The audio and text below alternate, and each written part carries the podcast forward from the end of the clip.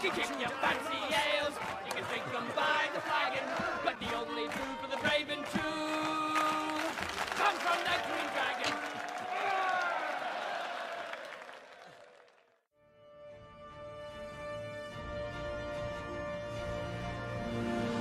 South of Rivendell and Rohan lies the ancient and powerful realm of Gondor, the first and foremost bastion against the armies of Mordor.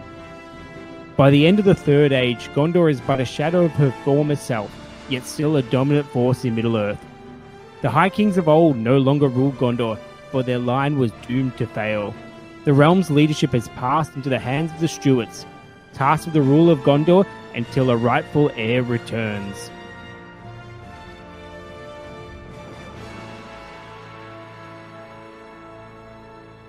Hello, ladies and gentlemen, and welcome to another episode of the Green Dragon podcast.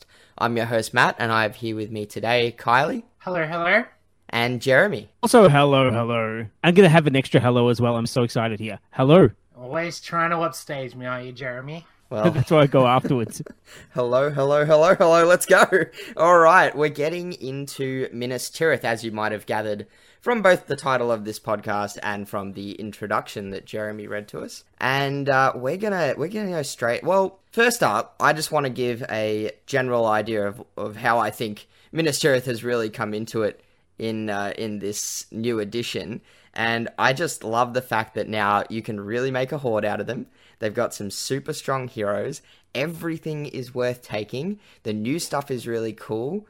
Kylie, I, I love Minas Tirith, and I think a, a lot of other people do based on what we've seen at tournaments recently. Yeah, I have to agree. Minas Tirith is back, and it is back with a vengeance. They are such a prevalent army now, and have such good synergies within their list that they're really, really scary. And what I absolutely love, what uh, the design team has done with this list now is they've made uh, heroes um, interesting by creating a lot of new uh, sort of mid-range heroes and like yeah your Irolases and um, your Ingolds. So you can't just take everyone all the good things. You have to actually pick and choose now which of the heroes you want in your army and why you want them. And I think that's a really really cool way of designing a list now in creating a lot of options so that you actually have to make choices in your competitive army list so many choices for Minas Tirith. I'm excited about that. I must admit, I was a bit of a cynic for Minas Tirith. It wasn't my favorite before, but this year I've lo- noticed I've basically painted a Minas Tirith army or additional to my army. I've been playing with in both scenarios, and I actually chose it for points match as well. So I might be sucked into the Minas Tirith like wave as well. I didn't expect it. I thought I could resist it, but I feel like I've just been sucked right under, and I'm ready to go with Minas Tirith. Bring it on. Know thine enemy.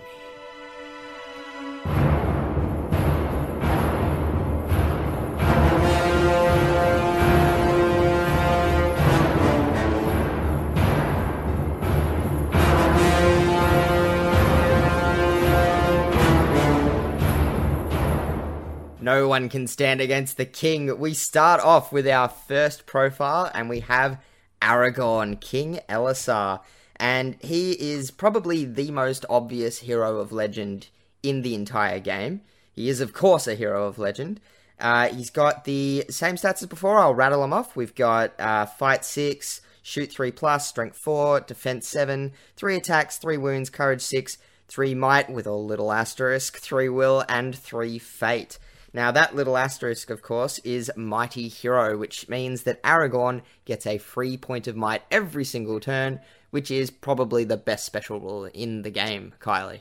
Actually, no. Yep, I would 100% agree with that. I think the uh, the I think it's a close second with the uh, Rohan banner. That's pretty good there too. But Mighty Hero has just been a staple for too long in the game, and is kind of Aragorn's special rule. What makes Aragorn Aragorn? No doubt, and he also has, of course, his Anduril Flame of the West, his mighty pointy sword of doom, as Kylie calls it.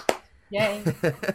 uh, always wounding on a four plus. He can also use it But now. it's better now. Yeah, it is It's better, better now. than- it's it's a little better bit better. than- Oh, tell Yeah. us, Kylie. Tell us about it. Okay, okay, okay. So aside from the fact it's now a hand and a half sword, which means he can go two handed for that juicy three plus to wound. So if there is something you really, really, really need to kill, he can totally do that for you.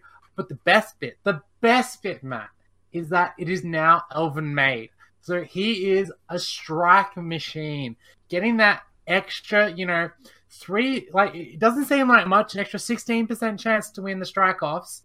But that is huge, especially when you can get up to that, you know, cap of fight 10. And it also means that y- your fight six isn't as scary anymore. There's a lot of fight six around. You might consider just going fight six versus fight six and save your might for something else. Like winning the combat. Yes, or wounding. Yeah, or going two handed and using it to bump back up to a six potentially. Possibilities Agreed. are endless. Yeah, when you've got that free might point, you can really do anything. And he absolutely can do everything. He has heroic resolve, heroic march, heroic strike, heroic strength, heroic defense, and heroic challenge. Uh, the only one he doesn't have, I think, is heroic accuracy, and also swap with me. He hasn't got that one, sadly. Yeah, he doesn't. He doesn't have channel. He doesn't have accuracy. Yeah, that's it. Like that, as, that, as if he only needs him. As if he needs him.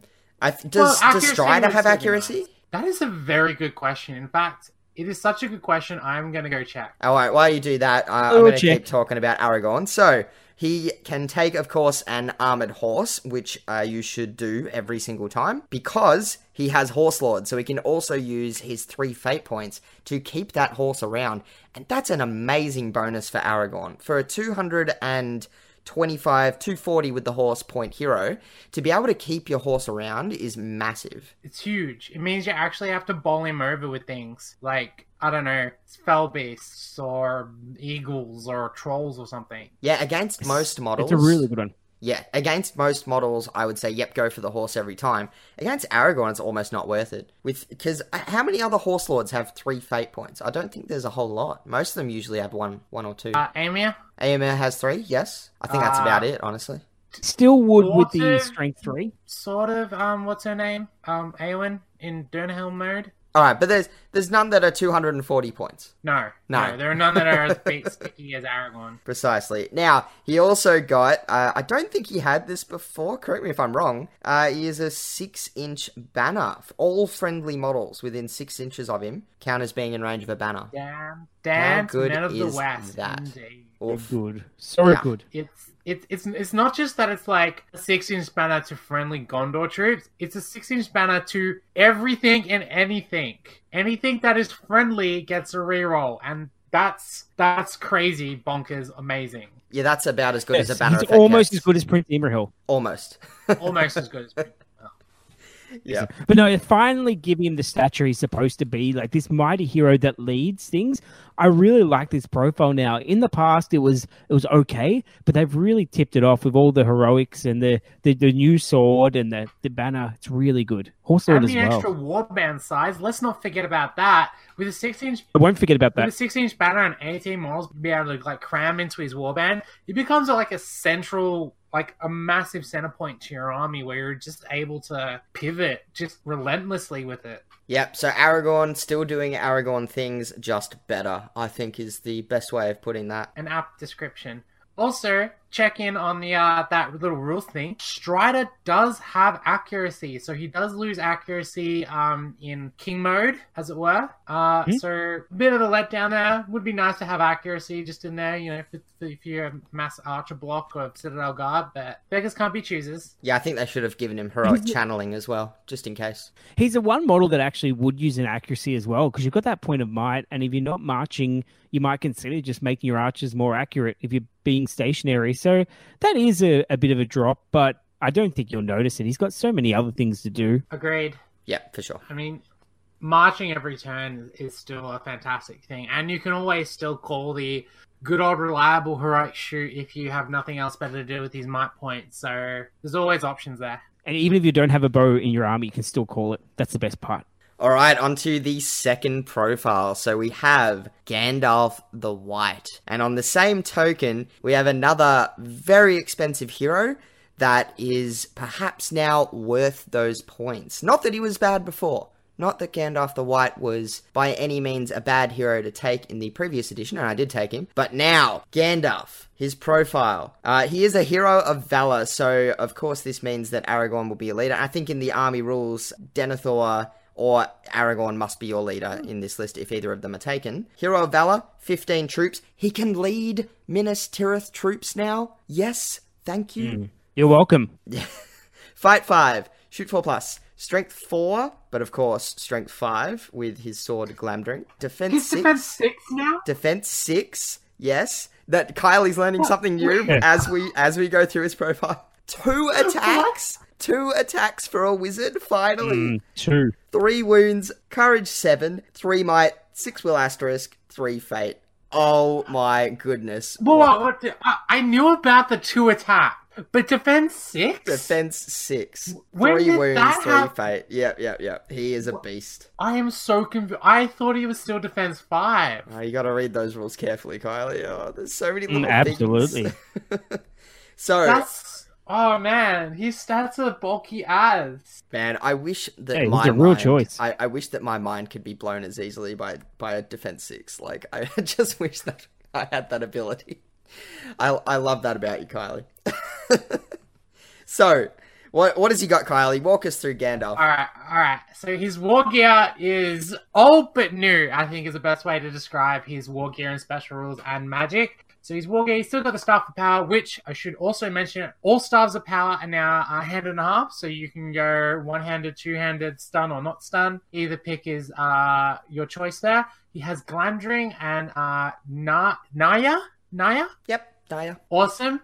Uh, his elven rings. Glamdring uh, is an elven made hand and a half sword, which is redonkulous, like actual redonkulous. Elven made weapons on anything that is not an elf is redonkulous, and I'm going to keep calling it redonkulous until it's not redonkulous. Is that the technical term? Yes, redonkulous is the technical term for, okay. for that. Uh, Glamdring still gives Gandalf uh, strength 5 when he's making strikes with it. Interesting uh, little side note that I noticed as well.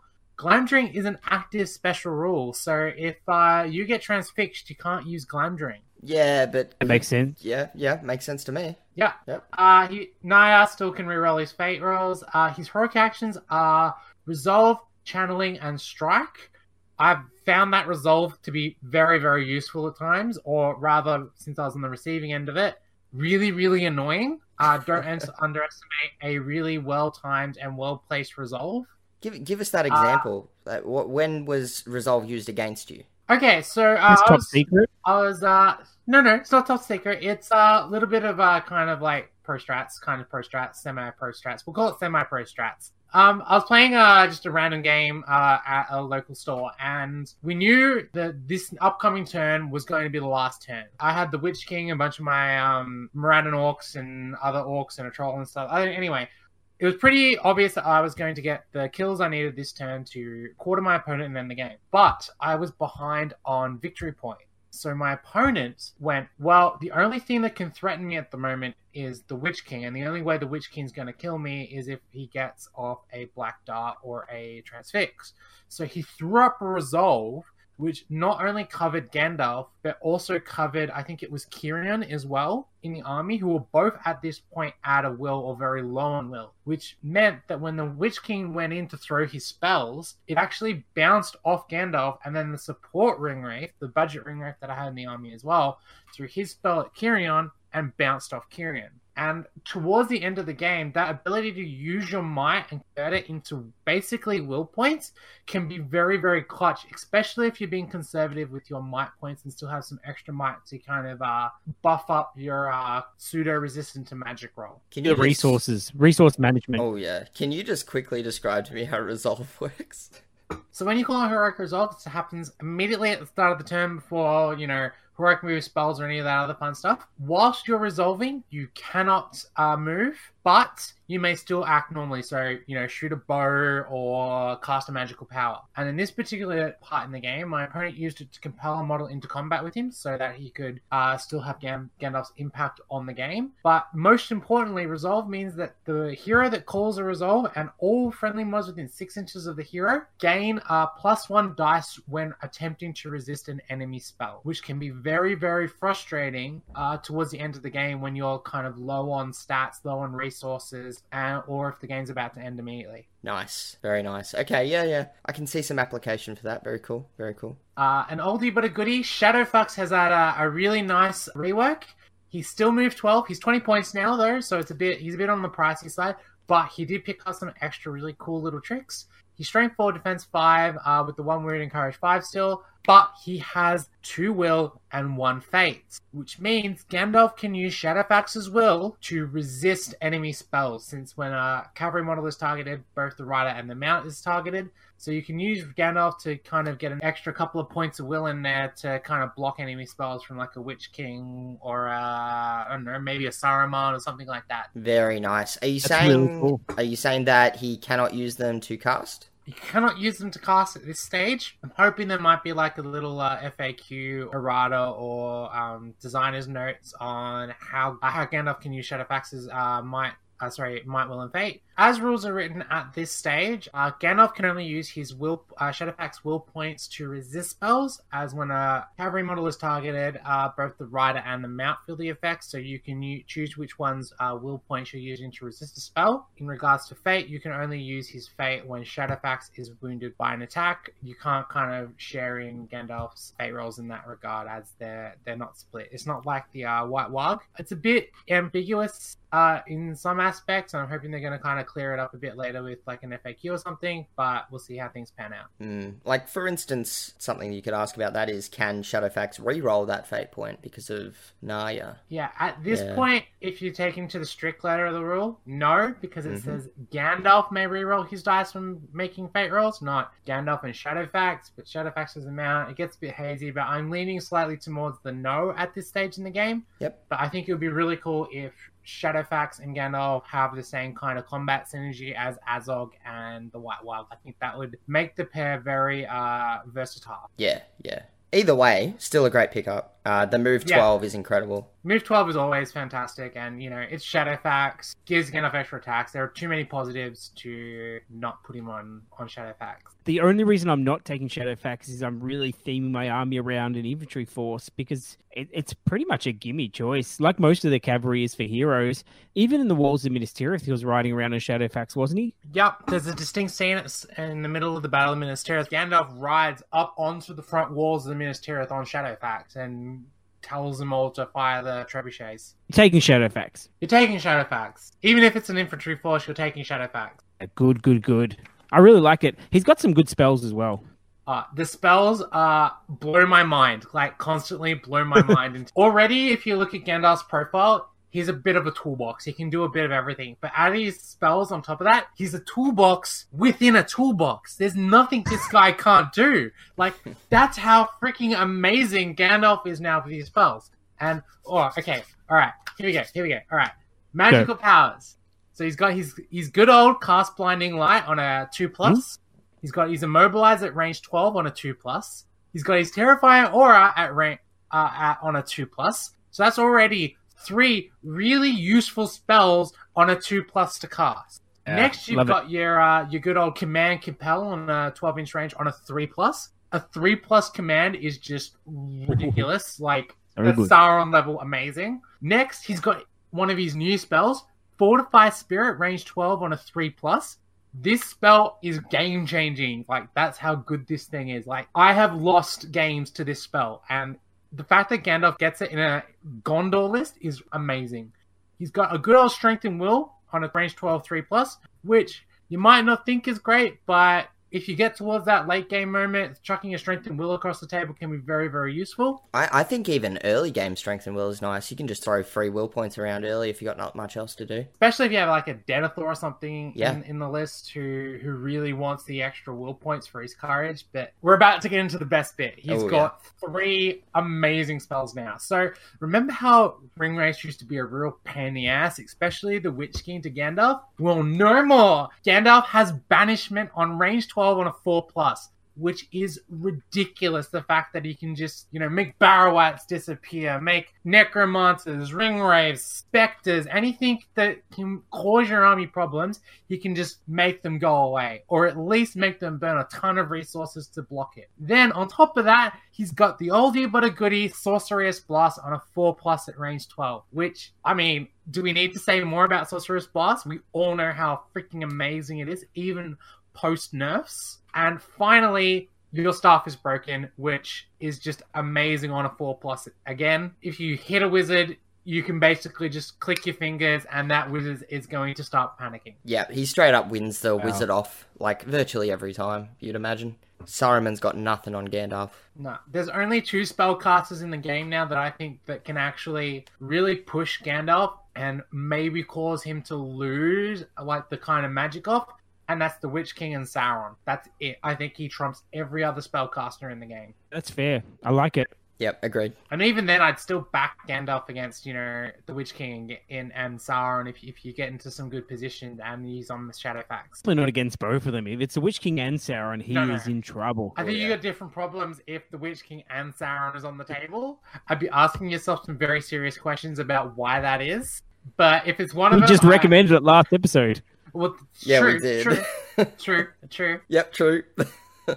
to be honest, Gandalf uh, is actually lovely for for some surprising things. Um, the Balrog, he just stays away from it and throws banishments at it. Takes a long time, but he can wear it down like over the course of a game. To like just chip off a wound to get that VP in the Yeah. scenarios where you need to just chip a wound to get a VP off the leader. So handy. Mm. So yeah, so exactly. handy. And he's And, and, the you don't even Balrog. have to roll. Yeah, the Balrog's bit not is- going to um not going to be able to stop every single spell. And the best bit is you don't even need to roll to wounds with banishment. It just doesn't work. It's just a wound. Yep, straight up. It's just it's it's so good. It's so good. It's the chill soul of the good side with limited targets. But honestly, most spirits are the things you'll be targeting anyway, of course, like Pretty ring much. wraiths, I mean, etc. even even just throwing a two dice banishment on like a specter, you know, a shade or something really annoying in the back line can be so beneficial. Like going into late game, like just knocking out a couple of specters early or or anything like that can just put you in the win position. Even the army of the dead, like you hit a ca- army of the dead army and you just start throwing, you know, two dice banishments to just random plebs every turn. Suddenly you're gonna whittle down the number to the point where they can't really fight back. Yeah. very true.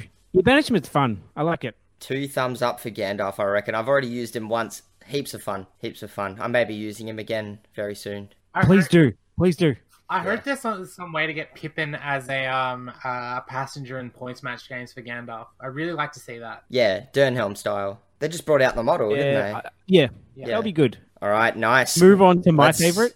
Oh, yes. Let's do it. I'm going to take this one because I am a real champion of the generic king of men. Just because we have this profile available to us, there were so many kings mentioned throughout the history, and you really need a model to to add the theme. There's so many proxies going around. I love that we've got a generic king profile.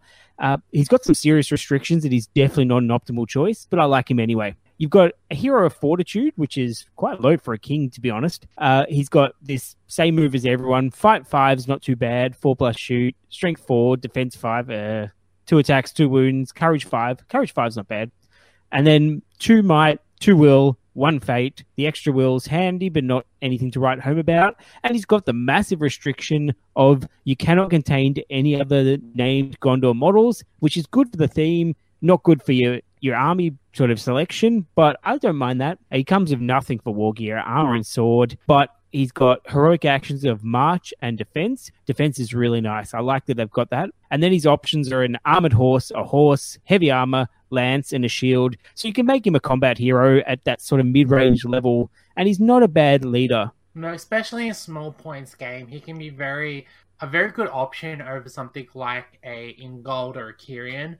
Simply because he has that defense and that march, which are two very useful heroic actions to have, you know, the, the small, you know, 350, 400 point level where getting somewhere quickly or being able to just shrug off a troll for a turn can be very, very, very useful going forward. I just wish he was a, a one up on the hero. The fortitude's a twelve, isn't it? I wish he was the valor. Valor. I think he. Sh- I think yeah, a king. I don't know. Is he the only king that's at fortitude? He's got to be, surely. Uh, I think so. Yeah. Yes. I'm, I'm pretty sure he is. Yeah, that doesn't make a whole No, lot of no, sense. It's to my me. no. Dwarf- issue. Dwarf Kings of Fortitude as well. Yes. They'd be exactly the Oh, same, wouldn't okay. they?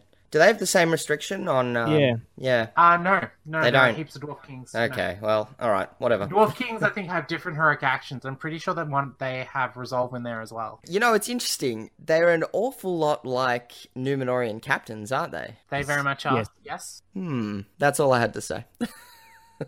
You're really only going to take one. Like the Numenorean captain, the advantage is you can take quite a few of them, and they're really good combat heroes. This guy is going to be your big hero if you're taking him in the list. So I don't know that he's on par with the the Numenor captain, except in those small games, or if you really just want to spam warriors on a big game, lots and lots of basic infantry. He's not too bad in that case. There, his courage is great. His defense is great. If you want to protect him, it's not too hard. But once again, he's he's just one of those characters that's pretty good, but nothing to write home about in a list that has so many fantastic heroes. I don't mind him at low points levels or at big points levels with, say, uh, Eorl the Young. Yeah, I think you need an ally. Yes, but I that's think the- you need an ally to make him work because you need some strike in there. There's no other way to get strike in a pure Gondor list if you take him. Yes, there is There is. I don't know. the um the, the Knight of the White Ah, Tower. sorry. Yes, that's a generic hero. You're right. Good call. Yeah. So just before we move on to sort of uh, other heroes in the list and then kind of the next part of the thing, I'd just like to point out one big thing about the Gondor army list that we haven't really touched on yet, and I think we kind of need to touch on now before we get into the rest of the list, and that's their army bonus. Oh, go for it. Shouldn't take too long. No, it shouldn't. They have a very, very simple army bonus in that if you take pure Gondor, you get plus one courage to all models, all Gondor models within the army list, which when you're kind of writing and planning out your army list is super powerful. Like you think about like the, just the three characters we've talked about so far in Aragorn, Gandalf, and the King of Man. The plus one courage means that Aragorn's you know rocking around with courage seven. Gandalf is a whopping courage eight and just can't physically run away unless Gandalf's not a Gondor model, is he? Correct. No, you're right. He is not a Gondor model. So no, no courage eight on Gandalf. But you know, your King of Men is now courage six with two will points. He suddenly becomes hardly ever going to run away. It, it makes your Denethor that we'll talk about later on. You know, courage six, and it's just it's a really, really. It's not an inspired special role,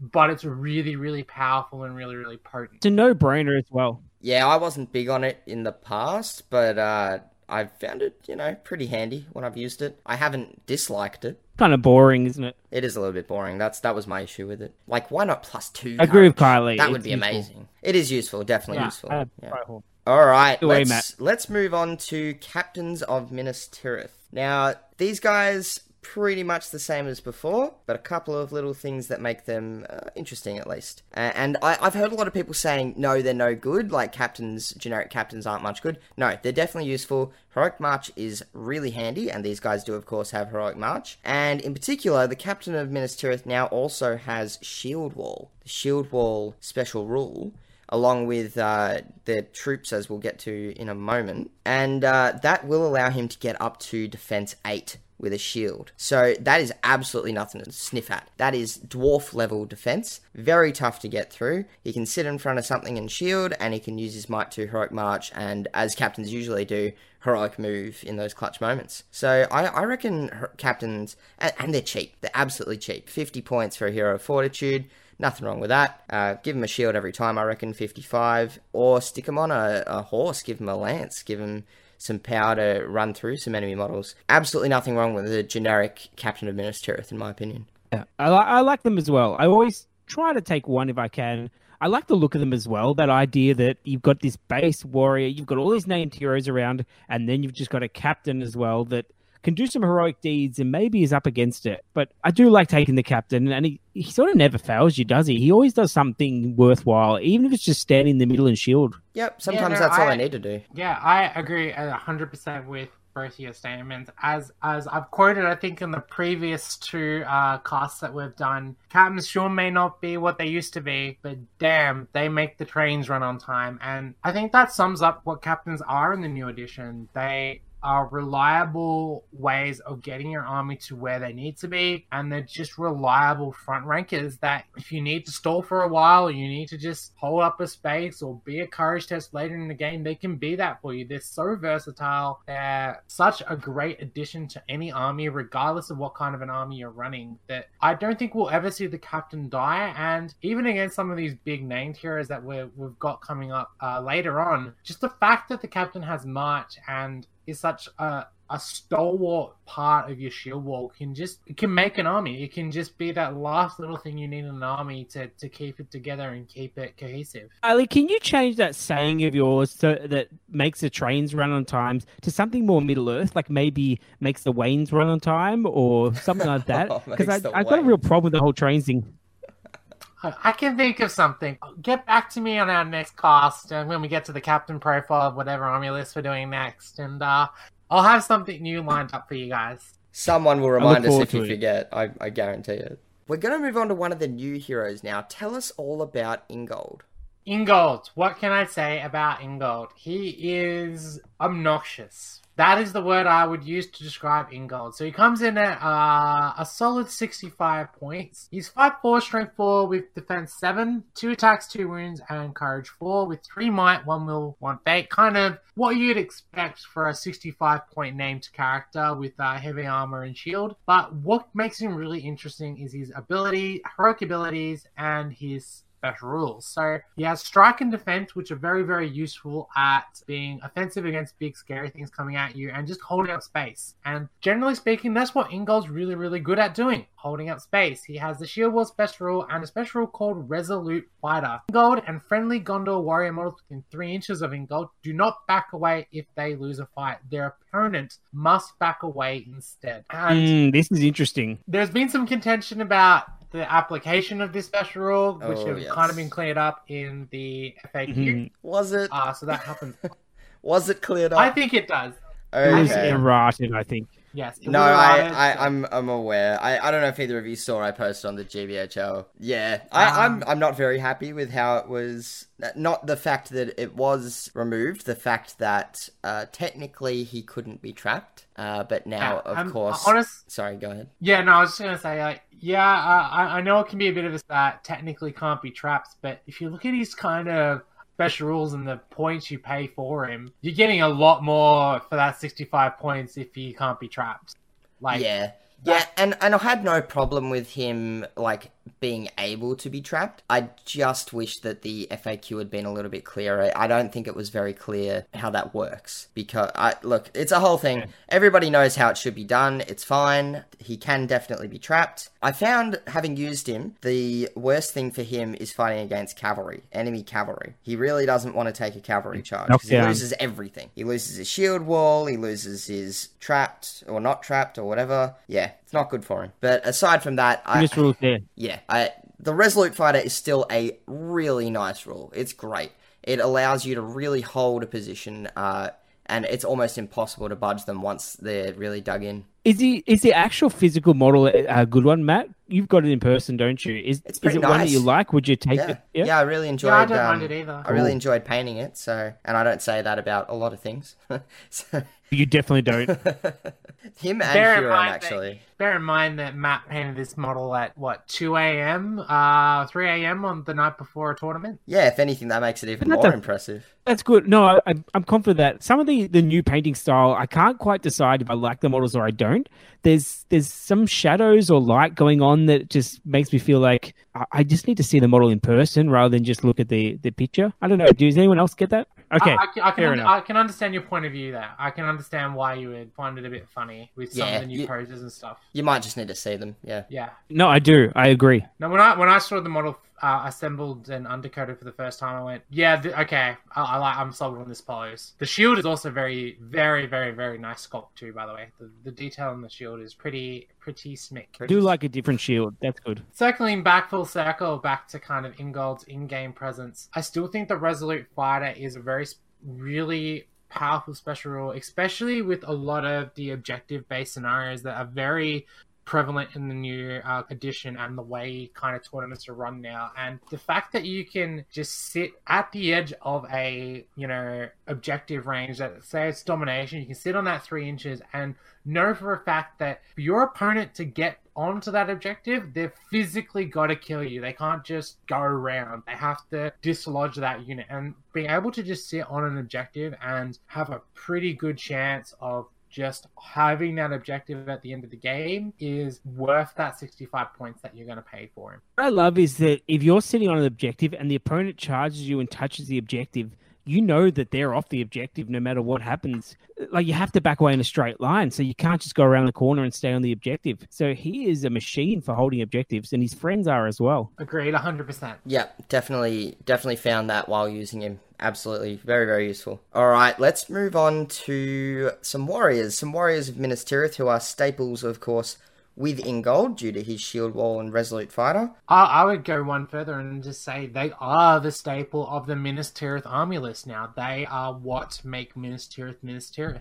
Yeah, absolutely. Like, I guess beforehand you probably wouldn't have seen full armies of them, would you? You'd, you'd definitely want, like, a lot of that, uh, I mean, you saw full armies probably of Fountain Court Guard, but uh, Warriors of Minas Tirith tend to be shunned in the past a little bit. Uh, they were they were fairly average, honestly, a little bit below average Uh, even. the, the fight three defense six just wasn't enough. Mm. But when you bump them up to fight three defense seven, suddenly they're tough enough to hold off a Morannon Orc charge or a Gundabad line attacking you, or even at times they can just shrug off Khazad Guard going at you, which are the most ridiculous things in the game in terms of They're not defense seven. whacking. They can be defense seven if they have the shield wall up, which is a bit of a difference because it's not always active. You can get around it. Yeah, definitely, and that's absolutely worth pointing out. It is actually fairly tricky to keep it up. You you have to really work for it. One thing I did find though is that matchups in the past that would have been very poor for Warriors of Minas Tirith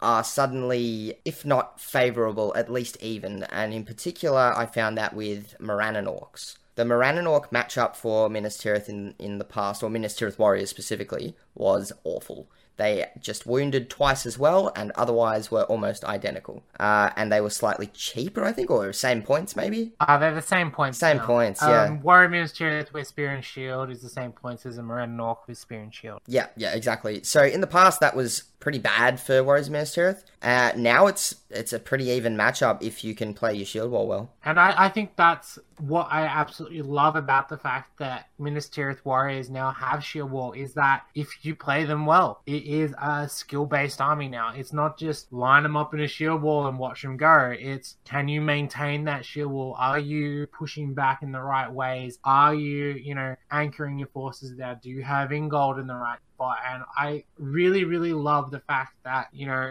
these models now have a really useful special rule and have regained a place in the game that they had lost a long time ago. And something else that's really interesting, I I think, uh, and I've seen you doing this for years and years, Kylie. The the tactical retreat. It's not running away. It's reforming and Ah, it's moving back. Yep. Yeah. And this army, Disengage. yeah, the disengage. That's right.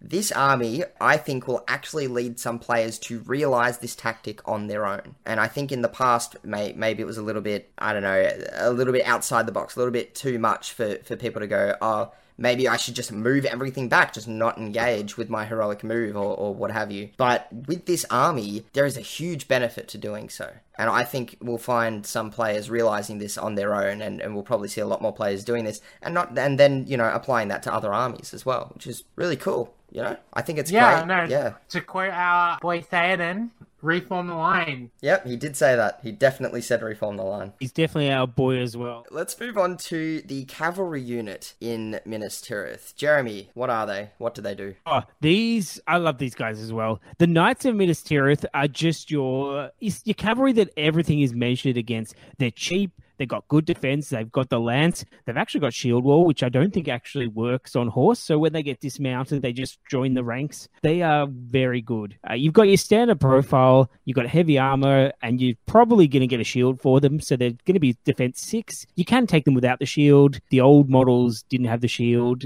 There's some cases where that's okay, but your shield wall's not going to work then when you're dismounted.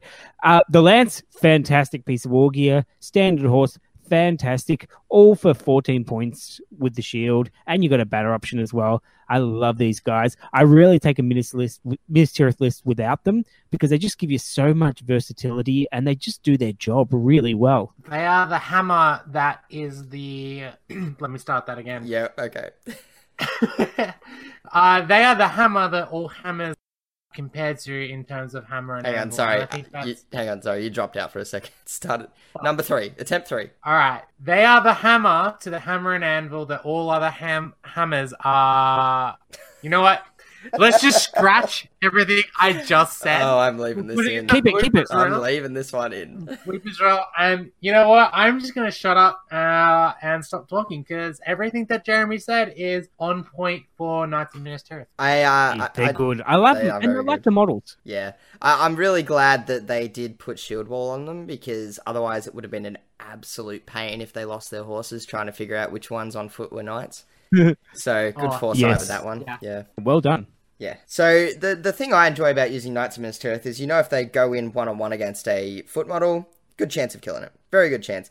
Unless you're me and you roll a lot of ones and twos. I am amazed how often I would win a fight I thought very unlikely to win and then fail to wound anything with them. But hey, that's uh, that's not on the knights. That's on me and my dice. Knights of Minas Tirith, really good. Uh, add a flavor to Minas Tirith that they definitely need. I think they're really good for the army, and you want a few in there. Such a bargain. 14 points is just really good for, for heavily armored cavalry. They're your heavy cavalry. They're good. I like them. Go on to the stuff that I don't like as much. Yeah, Yeah. let's. Yeah, All right, all right. And we, kn- we know why. We know why. I'm not going to do it. I'm not going to do it. Are but you can sure? please can we can we please just call them Gondor Trebuchet and Gondor Bolt Thrower and then I'll behave. Is that okay? Can yeah, do that's that? fine. Okay, so the trebuchet. Let's let's get straight into the trebuchet. Uh, Um, are you sure we can't call them the uh, No, no, no, no, Please don't. no. the BC Trebuchet or the uh The AV bolt thrower. or or, or the Marvel bolt thrower? Marvel. All right, the trebuchet. Um, someone tell me about this. I have no idea how it works. Well, it works just like a trebuchet slash catapult should. It hurls a big rock at a big thing, and if it hits the big thing, the big thing goes squish. Very but good. in all seriousness, in all seriousness, though, the changes to siege engines, I personally, uh, I'm not 100% sold on them yet, but I do recognize that it can be very useful in some situations. So, And it's not huge amount of points anymore as well because you get that mini hero leading the warband. So you get if you want to just go cheap for 80 points, you can put down a trebuchet in the back of your lines and it's it's something the opponent has to think about at the very least. It can do some serious damage if it gets that hit. You roll that six on the scatter or you roll a five and spend a point of might on it, and you get hit by a massive rock, that hurts. It really hurts. And if there's a a, um, a siege target around on the battlefield, it's gonna make a mess of them. Yeah, we actually saw up in Sydney uh, a couple of weeks back. There were quite a few siege engines floating around. I was a little bit surprised, but um, looking back on it and looking at the scenarios that were being played, it made a lot of sense for people to take them. I don't know that there were any trebuchets though. Kylie, do you know if there were no any? out trebuchets, but there were Hmm. a few catapults which are kind of performing the same role as a trebuchet. Yeah, yeah. I'm going to be honest. I need to try them out a bit before I make final judgment on this. Uh, usually pretty confident, but with these guys, I want to put them down. My concerns are the deployment is somewhat restricted, but this one's okay because you don't need the the line of sight. You've got indirect fire. Uh, you've got the the one point of might. You've got a couple heroes you can put at the back. 80 points is not the end of the world, and it really splits up the opponent's formation because you've got that two inch scatter effect as well, where you hit with strength five. So. I think it could be pretty good. I just need to try it. It's funny. I, I heard a story while we were up in Cot. Um, I think uh, Lockie Lockie Rig had a which one is it? The Iron Hills, Iron Hills Ballista, and he I think he was playing Storm the Camp or or something like that, where there was a long distance between his army and the opponent. I think he even played Andrew Coleman in that one. But what he was doing was, he, yeah, he was using his Goat Riders as scouts. So he'd, he'd leave the rest of his army behind. He'd send some scouts out to look for the targets that he wanted to hit and then he'd uh, fling the bolt throw at him. Uh, I just thought that was a really funny like image of uh, of how that would work. The scouts, the, the the goats, just sort of there running around, and then oh over here, over here. So yeah, uh, It makes sense. yeah, it does. My issue with the the Gondor uh, trebuchet, the mortar bolt thrower, and, and any of those kind of things is it's trying to apply pressure on your opponent from range and kind of try to leverage a situation that you would normally be be able to leverage. But I argue that if you had for eighty points, you could take say five Knights and Minas Tirith. And when I look at the applications of a bolt thrower compared to the applications of, say, Five Knights of Minas Tirith in across all 12 scenarios, the Five Knights of Minas Tirith are, out of those 12, I think about nine of nine of the 12 are going to be more valuable to you than that bolt that bolt thrower or the trebuchet or the ballista or whatever the hell else you've got. And that's part of the reason why i'm not sold on them yet and kind of can't really see why you would need to use them outside of a situation where your opponent is entrenched, such as a siege or in a scenario where they have lots of defended positions. That's fair enough, but I feel like it, because Minas Tirith warriors aren't that expensive across the board, you can probably make your army where you fit it in. If you don't go too many other elites and big heroes and things, I don't think you have too much problems fitting it in. And I think potentially it could really do some some damage to especially those big things like if you're really worried about monsters or the gigantic monsters or sauron or all this sort of stuff it's something that can actually do some damage so i don't But i don't not all mind the the idea. It's not. It's no it's very inconsistent it's i agree so inconsistent. It's and it requires so so much light. Even in the scenarios where you get to use it, like Storm the Camp or like uh, I think it's uh, To the Death, where you, you start 24 inches apart, you only really get to see them truly shine in those scenarios. And even then, you're looking at like 16 percentiles and you know one in 12s for you actually to hit to scatter correctly and then on top of that you still need to wound and there's just too much dice rolling in the in there for me to see it be used consistently and for it to be used competitively in in fun lols you know whatever games i don't mind them take in friendly games take them to your heart's content but in a competitive game i cannot see them being justified for the points that they are Fair call, fair call. I would probably just look at saying, well, why don't we just drop five for a casual 400 points and see what happens? I don't think that's the gonna- limit, isn't there? Is there? How many are you allowed to have? Is there still a limit? Oh, I can't remember honestly. I, I Uh, imagine there I. is. Yeah, I imagine there is, but uh, yeah, I can't recall. Anyway, you know, I think something that's a little bit more interesting than the the catapults and the trebuchets is the bolt thrower itself. I actually really like the bolt thrower. Uh, I've tried it out a couple of times. Uh, as recently as last week, and yeah, it's it's just a really big, strong bow. Honestly, like it's a lot of fun to use to um try and just get a good position, just sit there and just wail on the enemy. Really, nearly took out Dane's pig with it last week. I've heard people say that you don't necessarily need to take swift reload uh, for 20 points compared to 50 for the siege engine itself. I take swift reload every single time because I feel like it always gives you extra hits during the game. And you you only have a limited time to use the bolt thrower. It's only got a range of uh, 24 inches, so it's the same as a regular bow. So I feel like you definitely need to take that swift reload to get at, you know as many hits as possible in the time that you're actually firing it. yeah i It's agree really interesting. for, for 77 points, and that's kind of how I would see it, you know, 50 points for the Siege Engine, I think you always want to take at least one additional crew and the Swift Swift Reload. It's it's the one Siege Engine that I can see being justified in an army simply for the fact that it doesn't function like a normal Siege Engine. Mm, yeah, I actually once you're paying 80 points for it with the extra crew and the the swift reload, I'm actually more tempted to go for the trebuchet. Mm, you got to remember though, the bolt thrower uh, doesn't scatter either. Yeah, true, Yeah, true, it- but it's not as it's not as threatening. It's not going to take out the big things, and yeah, I, I they're very different, but for the same cost. I don't know. I, it. it's it's more of a troop killer. Like it, it really takes Yes. out troops. Yeah, yeah. You like your strong chance of taking out two troops, two to three per um, turn of shooting. Honestly, like I, I can't remember exactly how much I killed the other week, but I took a wound off Dane's pig. I think I killed uh, three Mirkwood cavalry, a couple more rangers, and a Iron Hills dwarf for eighty points. Absolutely worth it. I thought. Plus, you Plus, have the insta kill that all the no, siege weapons have, no, they don't. No. or is it no? It Okay, have, kill, insta kill. But I think one thing that the Avenger Bolt Thrower does that the other siege engines don't really do is it really controls where your opponent is moving.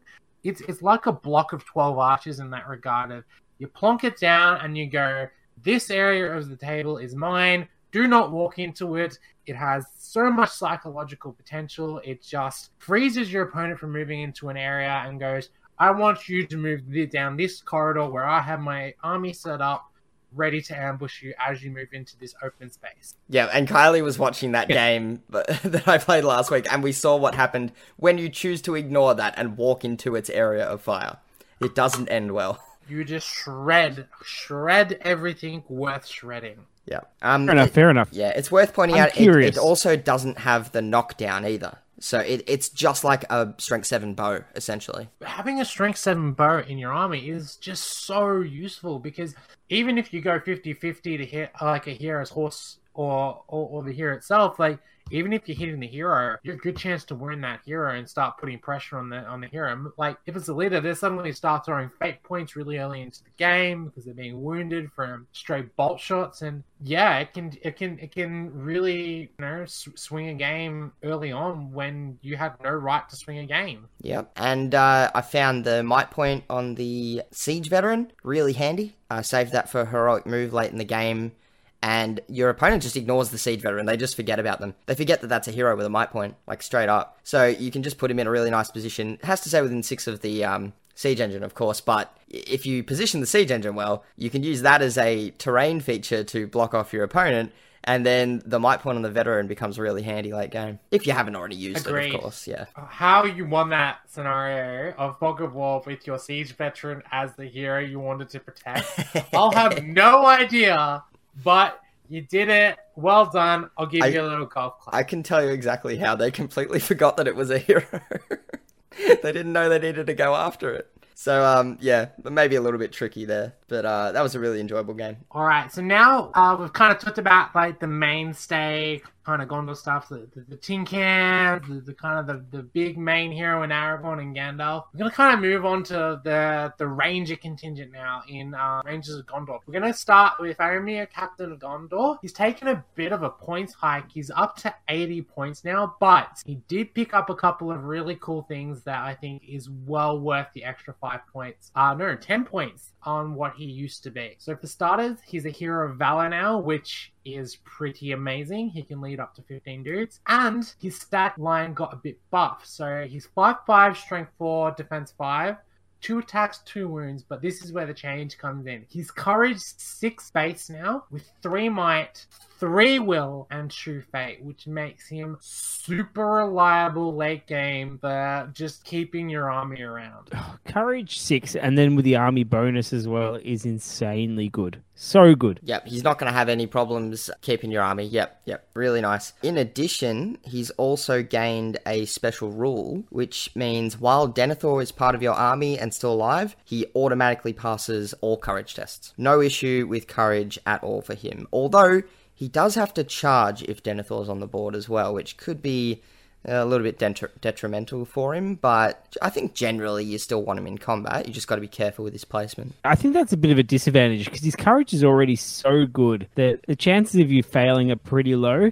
And for the opportunity to be baited out by a canny opponent, I would prefer not to have that rule as a Faramir player. So it's kind of good. It gives a nice flavor and makes you think about whether you just throw in Denethor or not. That said, too, like we talk about being baited out, but if you have three of your own uh, kind of warriors and stuff in your army, you can use them to box Faramir in and then select Faramir as your next move. He doesn't move because he's been boxed in. Allah can't be baited out. But it does mean that you're required to use, you know, three or four guys in your army to prevent Faramir from going nuts uh, so and charging through your ar- charging ahead of your army when when you'd prefer to stay back. Yeah. because he will die if he's if he's on his own. Yeah, he does have some really cool uh, heroic actions now too. That I'm really, really kind of happy that he has this particular set. Has heroic resolve, heroic accuracy, heroic strike, and heroic defense, which are heroic strike. Uh, heroic accuracy is kind of much of a muchness, but resolve, strike, and defense. Those are some good actions for Faramir to have. Yeah, the defense is a really good one. That's probably my favorite new one. Uh, Resolve, Kylie, you really like that. If you're going to stand still and shoot, that's not too bad as well. Uh, accuracy has its uses at times if you've got a lot of in the way tests. So you've got some real options there, and you've got the three might, so you can make use of it as well. Yeah, he remains a solid mid tier level hero, I think, and, and definitely worth taking in a lot of different armies. Uh, and you can Honestly, run him he's- with a lot of different options as well. Yeah, he's kind of uh he's got a bit of a kind of you might want to run him El Cheapo with just the bow on foot. You might want to run him as a beat stick with heavy armor and shield, with lance on an armored horse. Like the, the the list and the kind of combinations are endless. And he also retains Woodland Creature, which, um, sure, that's fine. nice. Yeah, nothing wrong with that. So the next kind of ranger of Gondor slash Ithilien that we've got is Mudrill. Mudrill? Uh, Madril, captain of Ithilien. He's 55 points. He hasn't really had any kind of significant change to his role. Still has the Master of Ambush uh, for the plus one or minus one to your uh, reinforcement roll. He still has the three might. Still got the two attacks and stuff. The only real kind of massive change to Madril is here to his heroic actions. He can no longer do heroic strike, but he still retains the march and accuracy, which I think is still very nice, especially when you're usually going to be running him a lot of Faramir or something like that. So the fact that Faramir doesn't have march is kind of made up for in the fact that Mudrill does have march. Yeah, I think he's a great Yes. little tech hero. Those three bite points, very mm. handy, can march around. Yep, very good hero. Tech, I, I, I love that word used. Yes, he's a very tech. Matt's getting in on the action.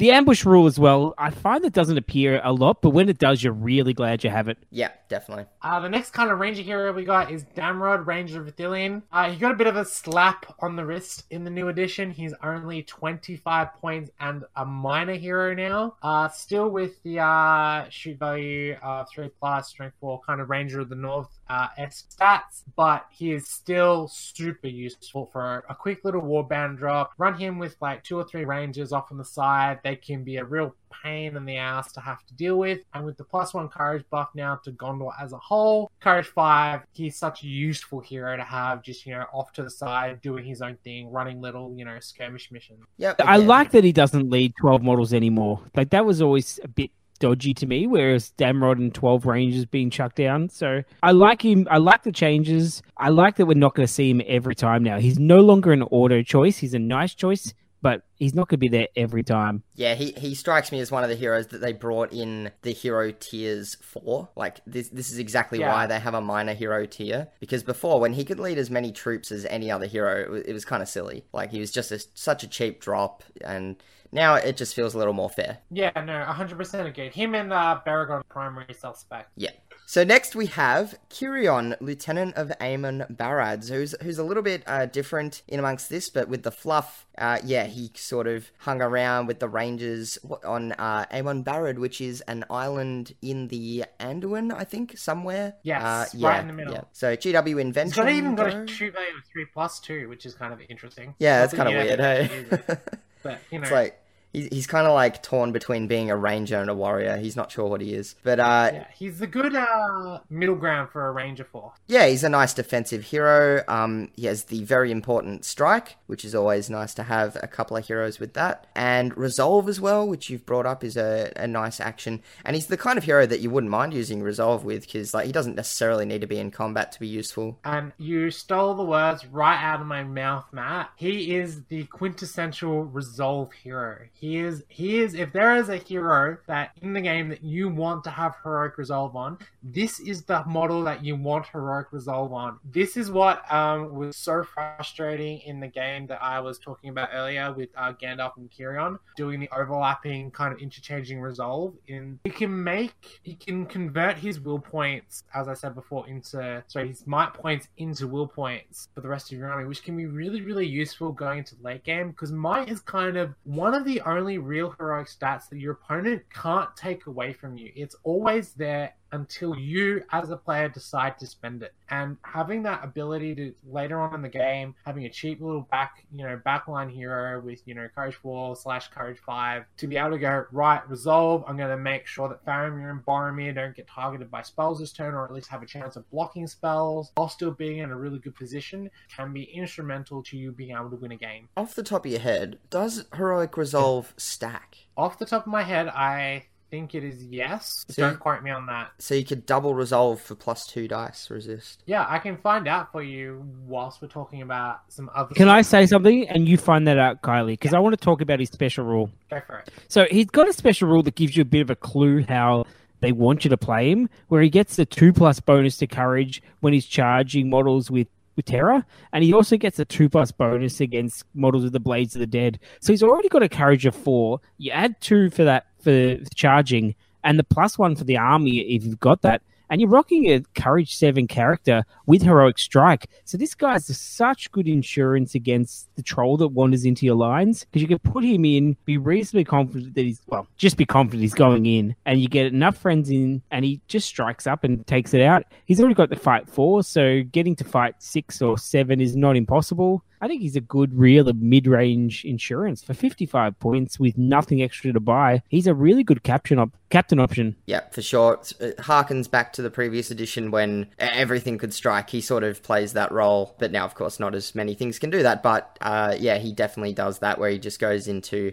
a monster or something similar, strike up. Yep, too easy. And he's got the three might as well. So even if you're doing it for multiple turns, you really don't care on your 55 point model to, to go up and be the one that strikes against the big hero. The only issue I really have with him is that he's aesthetically, he looks so different to all the other models. So a ranger army, absolutely. If you painted him as a ranger with part ministerial army armor, that would work well. But in the standard battle line, he always stands out as being like the lighter armor. He doesn't have the shield wall. He's got an, he's got an interesting combination. Yeah, very unique look to him. Because he's got that vest, doesn't he? Sort of this surcoat, I guess it is. Yeah, which I really like. I wish they had warriors with that armor. Hmm. What? I need to take a look at the vets. I don't know if they're similar to that at all or not. No, not really. Hmm. Interesting. No. Yeah. Yeah, really unique.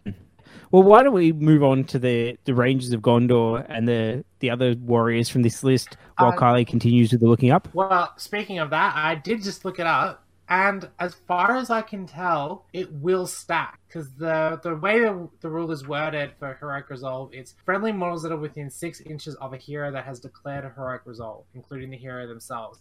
And then it goes on to say that if you're within a heroic resolve and resistant, and you have resistant magic, you throw two extra. So I can't see any legitimate reason why, if you would have two heroes calling resolve at the Mm. same time, I don't know. I mean, I, rule it either way. I, I'd look at it the same as Fury, perhaps. If you're within Possibly. range So of a would hero I. doing that, yeah, yeah. So perhaps not. Um, not sure. Yeah, it's probably not going to come. I wouldn't be all that surprised if that was ruled it doesn't stack. Yeah, yeah, Yeah. me neither. Yeah. All right. But right. I think yeah. you'd be doing well if you've got two models with resolve overlapping. Yeah. Exactly. Yeah. Wouldn't happen too often, you'd imagine. No. All right, Rangers, Rangers of Gondor. On to the troops. troops, yeah. So, what do we have here? As far as I can tell, no difference at all. Can anyone uh, correct me on that? No, no, no. They're the same, and they were always very popular because this is just shoot three plus five four model with a spear option. Really good, and it often got the the run in the Gondor armies instead of the the warriors the Minas Tirith with the bow because they're just superior bowmen, and you get that five four as well. So they're very useful models. Yep, absolutely. They trade that defense, but I don't think uh, people were too worried about that. It's it's really nice to have that fight four in this list, um, and of course, yeah, better better shots. So yeah, absolutely agreed. They were they were generally considered the superior option. I, I don't know if the Warriors of Minas Tirith. I take Warriors of Minas Tirith with bow because I actually really like the defense five uh, against enemy shooting. It, it can be a bit of a trade off. It's an interesting one. I actually think uh, taking the Warriors and Minas Tirith with bow, shield, and spear, the whole uh, trifecta, is actually a really valid option now because you can kind of stick them a handful of them with your with your shield wall, and then when you get engaged, they can you know switch roles into a defense six spearman, which can be you know very very useful and shield. Yeah, the ability for them to get to defense six is really nice. Plus, too, you, you'll often find, or at least I found in the couple of games that I've played with my Minas Tirith, if there's a couple of times where I haven't really wanted to move my big shield wall block, and just having a handful of archers in that block that are with them, you know, adding to the shield wall can be really handy just to keep your opponent honest. There's definitely other options as well now, but they're still pretty good, and they they are a weak line in the defense four, but they're also pretty useful as well. So I can't see them dropping off entirely. I still think they they're nice nice choice. They do their job. They do their job really well, especially when you are adding the extra little synergies with uh, Faramir, Damrod, and Madril. Yep. And then the veterans, which weren't as popular, ha- um, haven't changed at all, have they? Uh, I'm not. no, they haven't. They're exactly the same. Still the plus one fight value if they're within six inches of Boromir or Faramir, or both if they happen to both be around. And they still got that extra boost in Courage 4. They don't have Shield Wall though, which I think is a bit odd considering Hmm. that they're, uh, you know, obviously veterans that have been fighting with the Minas Tirith for years and years, but suddenly uh, they've now forgotten how to lock shields together. Doesn't doesn't quite make sense to me. But then again, the Courage 4 going up to Courage 5 uh, is very, very nice in the army, and having high courage models is uh, extremely useful when you're fighting against specters or other spooky, scary things. Yeah, I see them as Yeah. a really niche option for a, a Boromir with Banner Army potentially. That's that's just how I view them. Yeah, no, same, same. The extra courage is nice No, though. they're not an obvious what go to. So you can get into fight five, yes, which is really good, absolutely. Uh, but it's only a very small range. Oh, six inches is not too bad, but it's uh, three inches for Boromir's banner. Am I right? Yes. In three inches, you're getting it good there. Uh, their courage is good, but I think they're more of a theme option. To be honest, I think they're the ones that you take for the really nice conversion opportunity. Yeah, their courage being good is the is their only kind of major redeeming feature. It makes them good in a corner case, and when you have that corner case, it's really useful. When you don't, you know, you kind of prefer uh, either a Ranger of Gondor or a Tin Can in the front line. That said, this is my go-to in the army if I want to do a swap weapon option. So you know how you've got the option to pay an extra point to put a hand weapon on. These guys I see as a theme option to really do that because they're fighting so long. Maybe they lost a sword and picked up an orc axe or something like that. So you could give them some axes or some maces or a flail if you're particularly brave and have them go to town on that. You can do some really nice conversions. Uh, we, will probably get to this in just a moment, but I'll put it in now. Uh, the Banner of Minas Tirith's bonus fight value effect is actually six inches. Whoa, whoa, whoa, whoa, whoa, whoa, whoa, whoa. Mm-hmm. Get out. Get out. Get out. Boromir. Well, since, since we're there. Look, we might as well. We're, we we might as well. about the Banner of Minas Tirith we have to talk about the guy that holds it. So, Matt, while I pick up my jaw from the floor, would you like to run us through Boromir, Captain of the White Tower? Let's do it. Big bad Bozza. He, uh, his profile remains basically the same. Uh, fight six, strength four, defense six, three attacks, three wounds, courage six, six might. Oh, that's six might.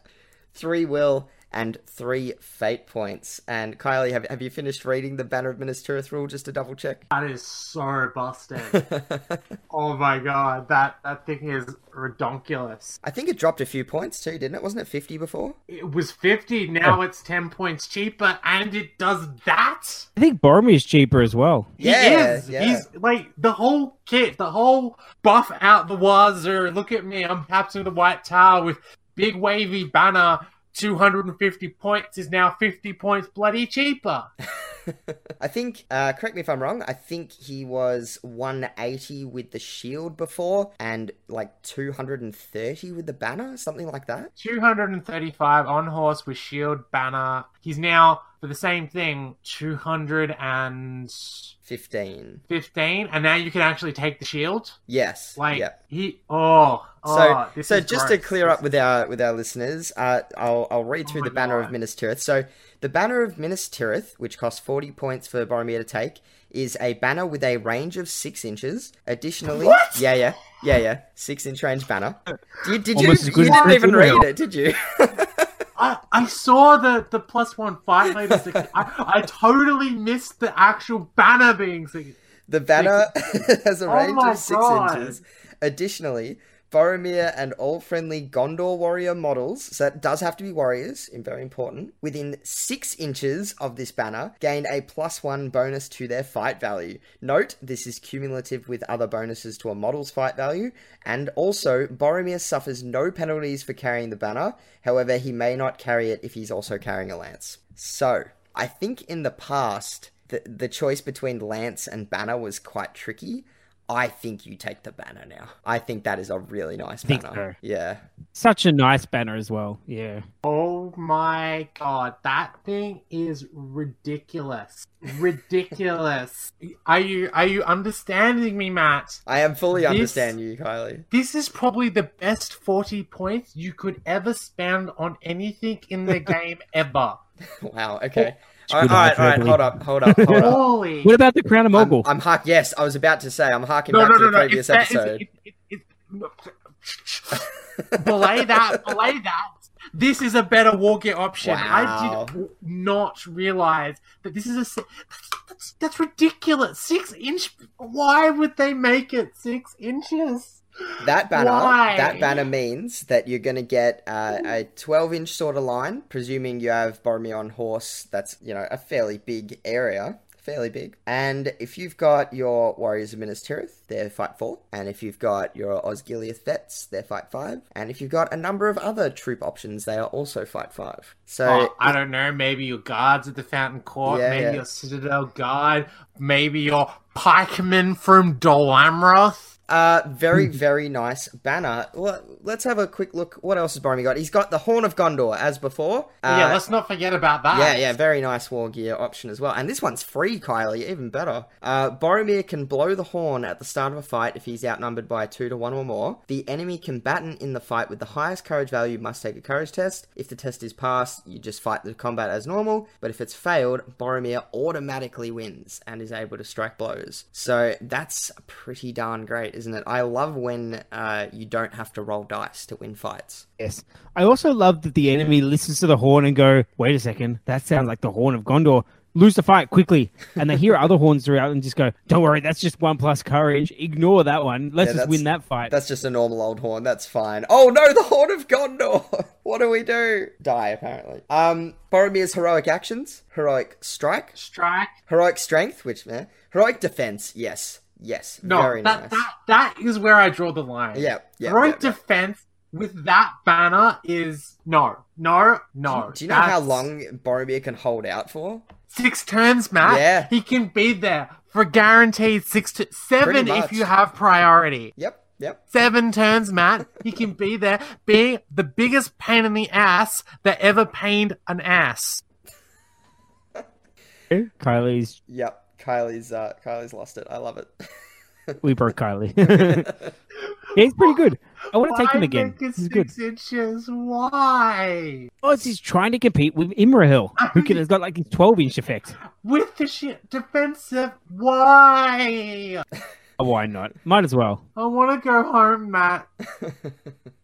On an unrelated note, go. on an unrelated note, I uh, I can see Boromir of Gondor with the banner in his blister from where I'm sitting right now, and I might have to break that open pretty soon and uh, get him painted up. No, no, no, no. It's you broke it open yesterday, or you're gonna make a time machine to go back in time to break it open and put it together and paint it. Yeah, I, re- I really should have taken him to the um, bottom of my painting list to the to the top, top. of my painting list. I really should have taken him to cot. I wish I had. Oh well, that's Boromir. Um, what else have we got? We've got his dad. We've got his dad, Denethor. What does Denethor do? Who Jeremy? cares about Denethor? Jer- you have a freaking Boromir. Yeah, I'll, Jeremy, I'll take tell over us- Denethor, tell us about because Denethor. Kylie doesn't care about Denethor. Denethor is a dirt cheap hero, 35 points, and he's guaranteed to be a leader unless you get Aragorn as well. So he's got this really interesting synergy.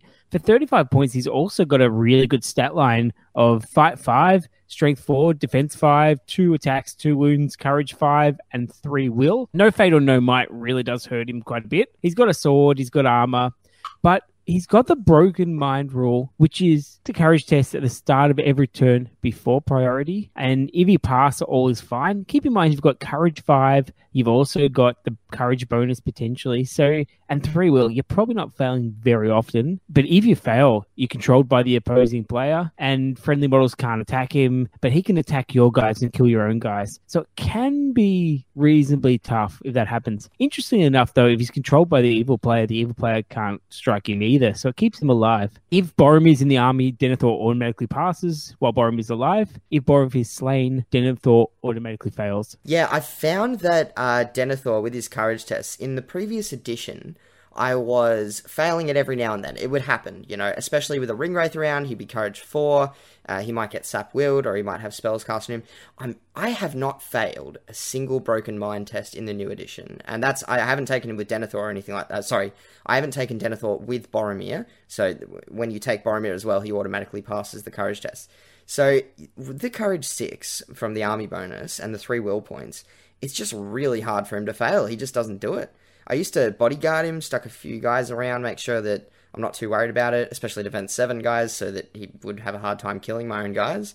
Now I don't even care. I just put him behind my lines, and, and he just passes without a problem. He's been she lobbed. he did. Wait, is he the same amount of points? Uh, no, Oh, he I went think he's it's he went five up, more. uh, five, Five more, right? Yeah, yeah, yeah. So not quite Shelob level. but Uh, yeah, just the fact that the rule has been destroyed by the upgrades to the will and the courage and stuff like that. yeah, He yeah. used to be one that you actually worried. Like every every few turns he would fail. Now it's just it's in there as a as a once in a million. Honestly, with how the game is shaping up now, the fact that he's forced to be a leader now is a massive detriment. Two wound hero with no fate, even if you protect him in the back of the board, you get a decent hero into him, he's going down. Hmm. I, I I really don't like putting a two wound one fate hero as my leader, let alone a two wound no fate hero as my leader. That just he feels really really fragile. Well, it's That's- um, interesting. It's interesting that you bring that up because I think I'm just going to quickly move on to the next model, which I knew you were going to say yep, this. yep, yep, which uh, kind of like d- d- makes you not mind it too much. And that model is a new one called Hurin the Tall, Warden of the Keys. He is 80 points. He is a hero of valor. And, okay, look, I'll, I'll get to his amazing special rule last. We'll go through his profile. So he is Fight 5, Strength 4, Defense 6, 2 attacks, 2 wounds, Courage 5, 3 might, 1 will, 1 fate. So essentially, captain level with an extra bit of fight and courage. But where he gets really good is his sword. He has a master forged hand and a half sword called the Warden's Sword, which of course is the plus one to wound. Very, very nice. Immediate threat. A lot of opponents will find him threatening and will try and stop him and may or may not be successful. Uh, especially because he does, of course, have Heroic Strike, as well as Heroic Resolve and Heroic Strength. The fact that I asked about Heroic Resolve earlier really shows that he's not the kind of character that you probably want to be using Heroic Resolve with him. You'd rather uh, have him in combat. He can take a horse, so he's got that charge bonuses. He can do a lot of damage when he charges in. He has two special rules. In Defense of the King is the first one. Whilst he is within 3 inches of either Denethor or Aragorn King Elessar, Hurin gains the Fearless special rule and may reroll a single d6 when making a duel roll. Now, Courage 5, Courage 6 with the army bonus, he doesn't worry about Courage too much. Fearless, while nice, is not that great. But the uh, extra reroll, especially if you have a banner around as well, he can potentially be uh, essentially five attacks charging in uh, with three might points. He- He's very hard to stop.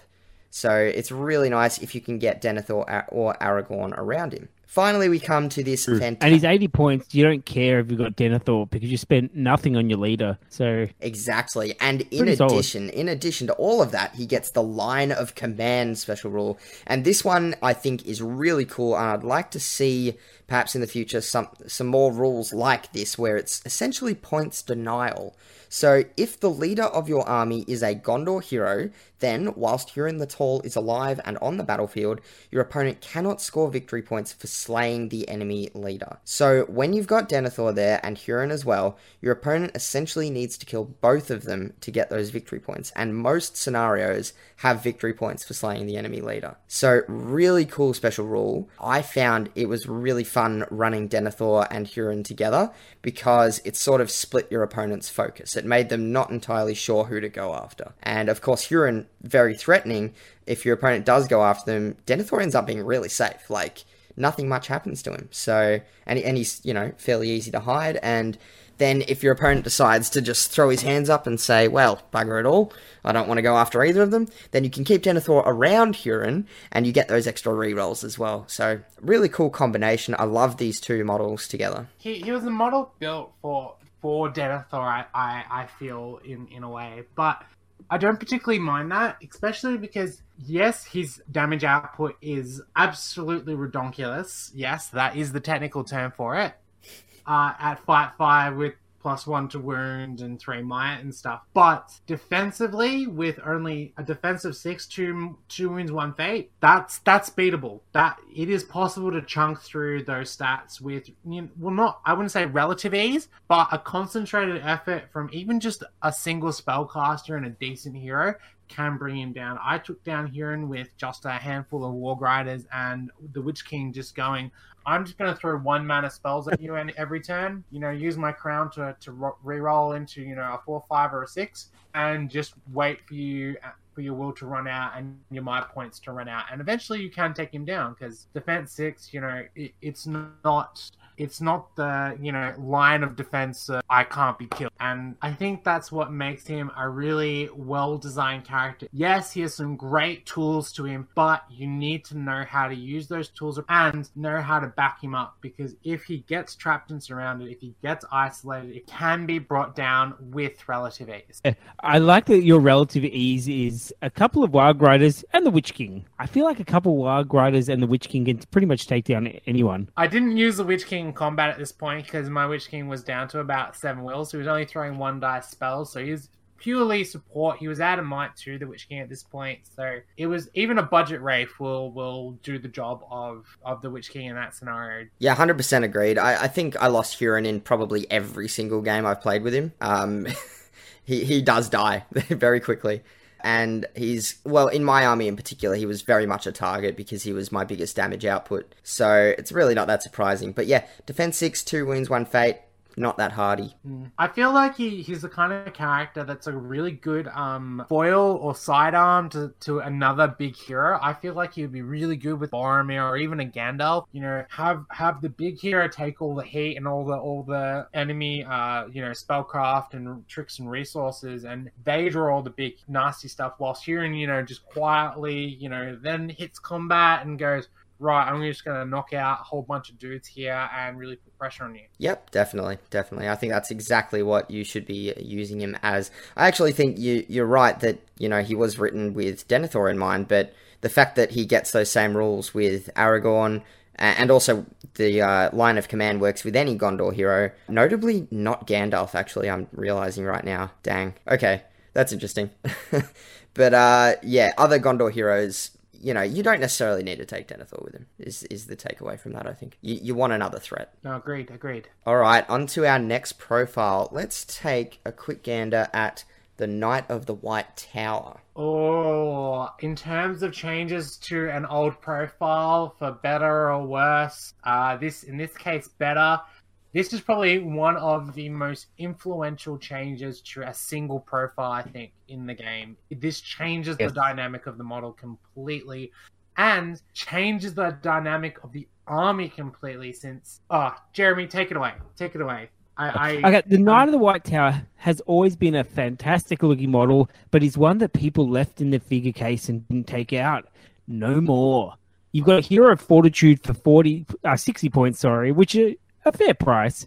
Fight five, which is good. Strength four, defense six, two wounds, two attacks, courage four, two one one. Standard captain affair with a plus one fight value. He's got heavy armor, a dagger, and the white sword of Gondor. Interesting they put the dagger in there as well. So it sounds like he can go single handed.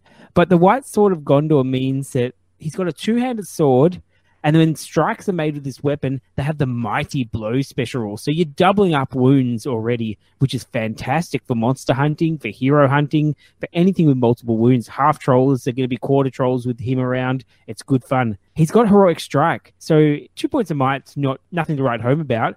But strikes are really valuable now, and to start with base fight five means you can take on big heroes if you want. He's also got one of the most fantastic special rules for a two-handed weapon in that if he rolls a natural six, so an unmodified six in the duel, he does not apply the penalty for using a two handed weapon. So that's fantastic. So you just roll a six with him, and his two handed weapon attacks normally. This is really good because it happens quite a lot. Because you've probably got a banner near him, you've got the two attacks, so you've got roughly three dice with a chance of getting a single six, and then you're fine. You're laughing. You've got your two wounds. He can do some serious damage, and he's got his specific role. He's there to go and take on a big thing that your shield wall can't. Yeah, it's some fantastic buffs for the Knight of the White Tower here. I believe five points cheaper an extra point of might, and yeah, that uh, the sixes staying a six on a natural roll with his White Sword of Gondor.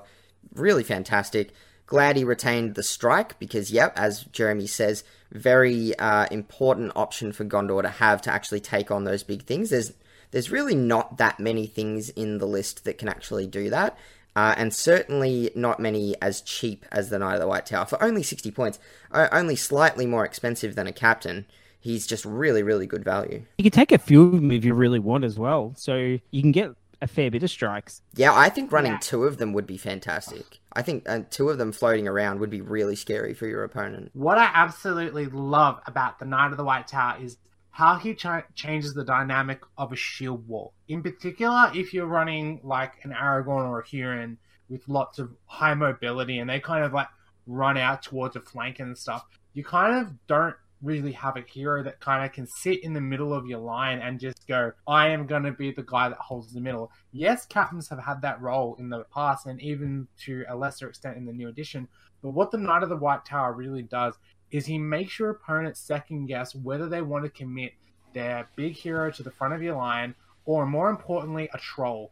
Trolls in particular or any model on a 40 or 60 uh, millimeter base really doesn't quite really want to go into a shield wall situation because they get bogged down they it becomes hard for them to move around.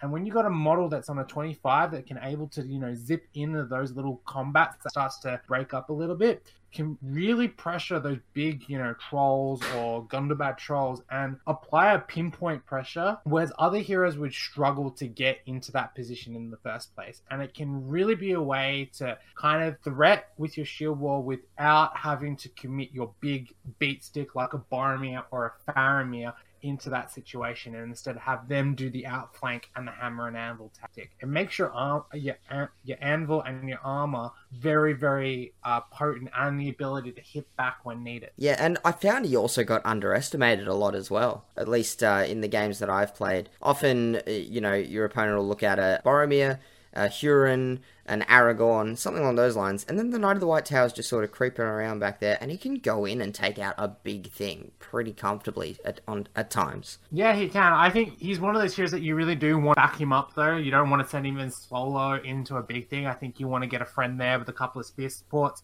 Get your dice pool into that six or seven attacks range, and where you're comfortable, of, you know, getting the six to win the combat. But most definitely, he's a really good way of applying pressure in a spot where you not normally would be able to apply pressure. And couple him with a model like Gandalf, who can go boom, fortify spirit, have an extra two will points every time a spell comes at you. Suddenly, ring wraiths and spellcasters are going to have trouble at dealing with him by transfixing or pulling him out of line and then ganking him because he just has that defense up. Yeah, I'd go even further than that. I'd say you generally want to be trapping models when you throw the Knight of the White Tower in. You want a lot of support because you know he's going to do a lot of damage, but you really got to win that fight. Yeah, hundred Yeah, percent. he, you throw everyone in with him, and you can because he's with your infantry. He's got that small base. You're pretty easy to get a trap. You throw him into a troll chieftain or a, a mortar troll or Gundabad troll or a, a dragon or anything like that. That has a really good go at them. For sure. So, Knight of the White Tower, from one cheap hero to another that I think is very useful, let's have a look at Irolas, one of the new Gondor heroes. So, Irolas, Captain Yeah. of the Guard, uh, he comes in at 65 points. He's a hero of Fortitude. Uh, he's got Fight 5, which, as we know, is very nice. Nice to have a Fight 5 hero. Uh, strength 4, Defense 6, 2 attacks, 2 wounds, Courage 4, 3 might, 1 will, and 1 fate. Very similar looking profile to the Knight of the White Tower with that extra might point. Uh, however, he takes a different look at this kind of hero.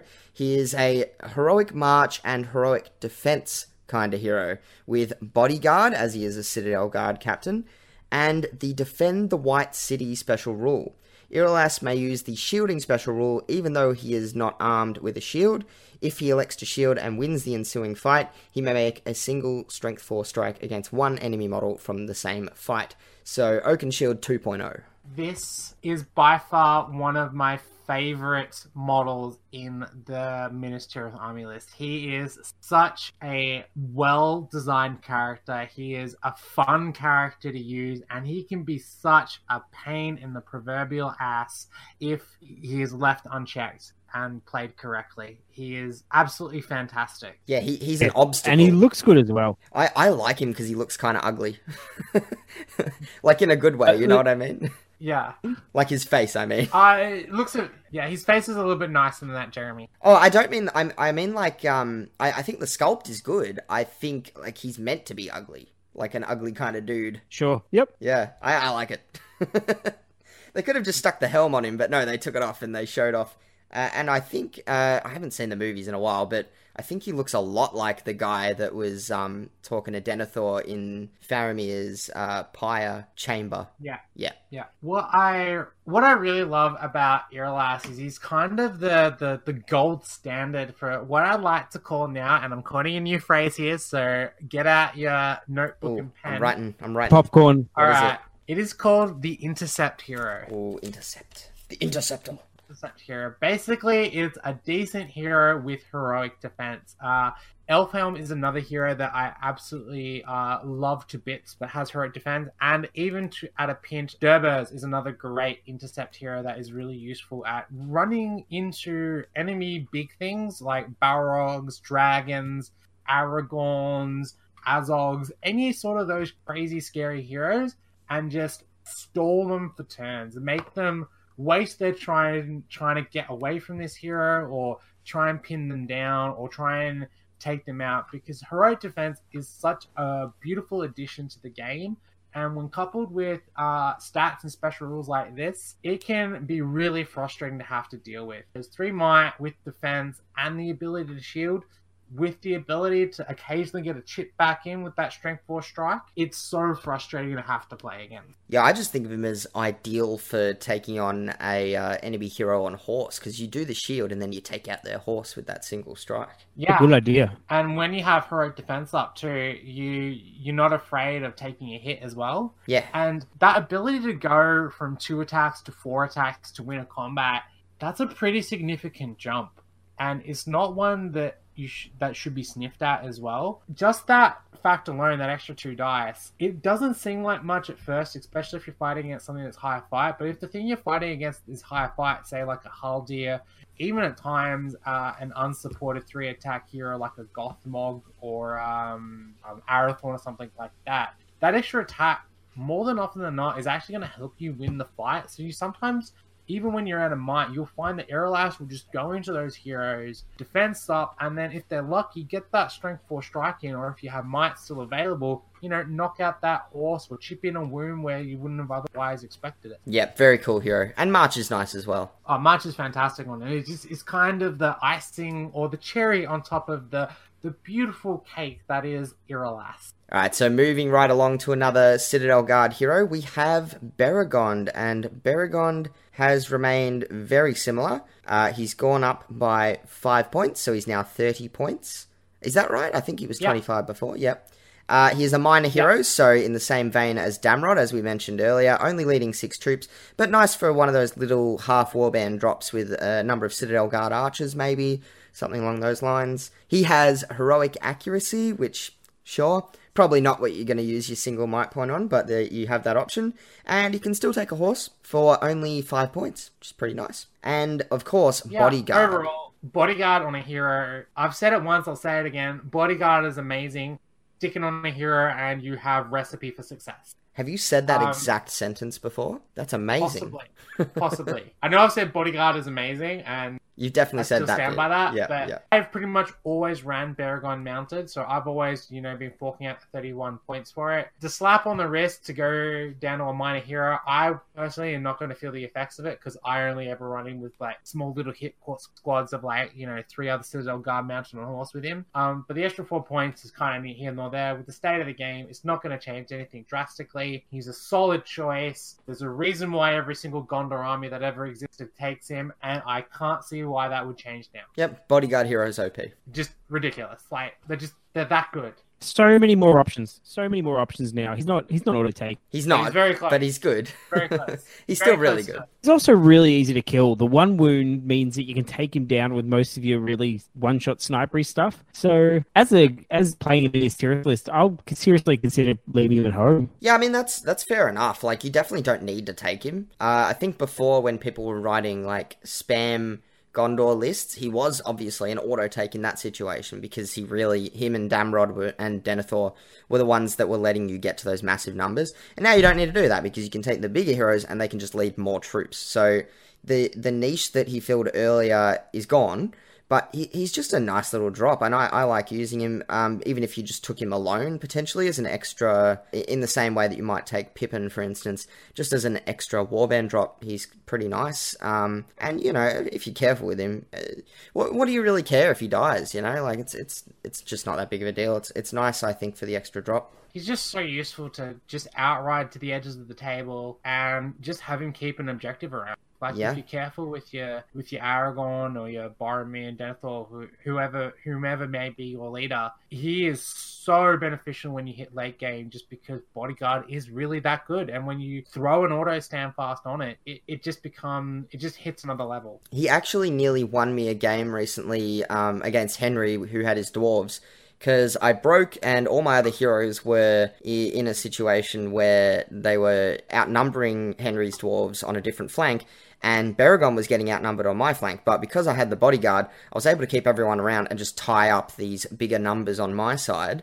Uh, and uh, you know, obviously, I lost that flank, but I was able to win on the the bigger flank, the more important one. So uh, I, I still lost that game, but only just. It was a very close one. So I think he definitely has his uses. And yeah, bo- bodyguard heroes, man, like love bodyguard heroes. Moving along now to another guard citadel, we have Peregrine Took. He's still 25 points and he is still an independent hero, but what's really cool about him now is you can stick him in other heroes' warbands. Yeah, that's a huge change. It is pretty significant. Peregrine, I he has a very niche kind of spot in the Gondor army list. He's the only model with resistant magic, and he's the only model with an elven cloak, which gives him really kind of uh, corner case uses. His heroic actions aren't that great. He only has heroic defense. But that said, if you're on a far left flank, uh, have him with the Elven Cloak hiding behind like a tree or a wall or a corner of a building. It can be that, you know, one guy holding an objective that no one can really touch. And if a model does sneak through, like a cavalry model, and goes in and charges him, you can heroic defense it up, push them away, and continue to hold that objective. And possibly even if he has a couple of mates around, you know, find a way of striking back and hitting his opponent. The other thing I really, really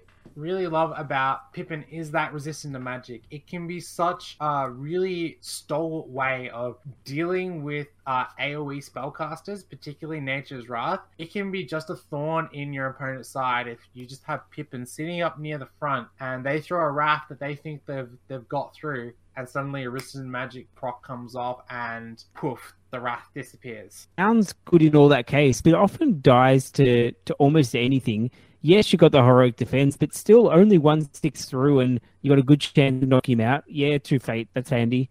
But you don't see him a whole lot. I think it's just down to so many other choices as well. And he can't be a frontline fighter, really. So he, he's there as a, an objective holder, which you've got so much other stuff in the Gondor list that he, he's got an interesting place. You can definitely take him. And if you took a Gandalf the White, you'd probably throw him in that warband and have some fun. But he's definitely along these lines of he's probably pretty low down in your choices. Yeah, I think he's just slightly too expensive. I, I think if he was if he was 15, he'd be fantastic value. If he's 20, he'd be about right. Uh, I think 25 is maybe just a little bit too expensive. I agree entirely, Matt. He has he has a his points are a bit off, but who knows? Maybe later on he might get a unique place in the Legendary Legion where maybe he gets to you know sit up with Gandalf and hang around um, with him on his horse, or maybe he gets an extra little special rule or interaction that's really cool with like Denethor or Baragorn or something later on in the Legendary Legion, and maybe that might be the way he becomes useful. Nice. Let's hope so. don't think so.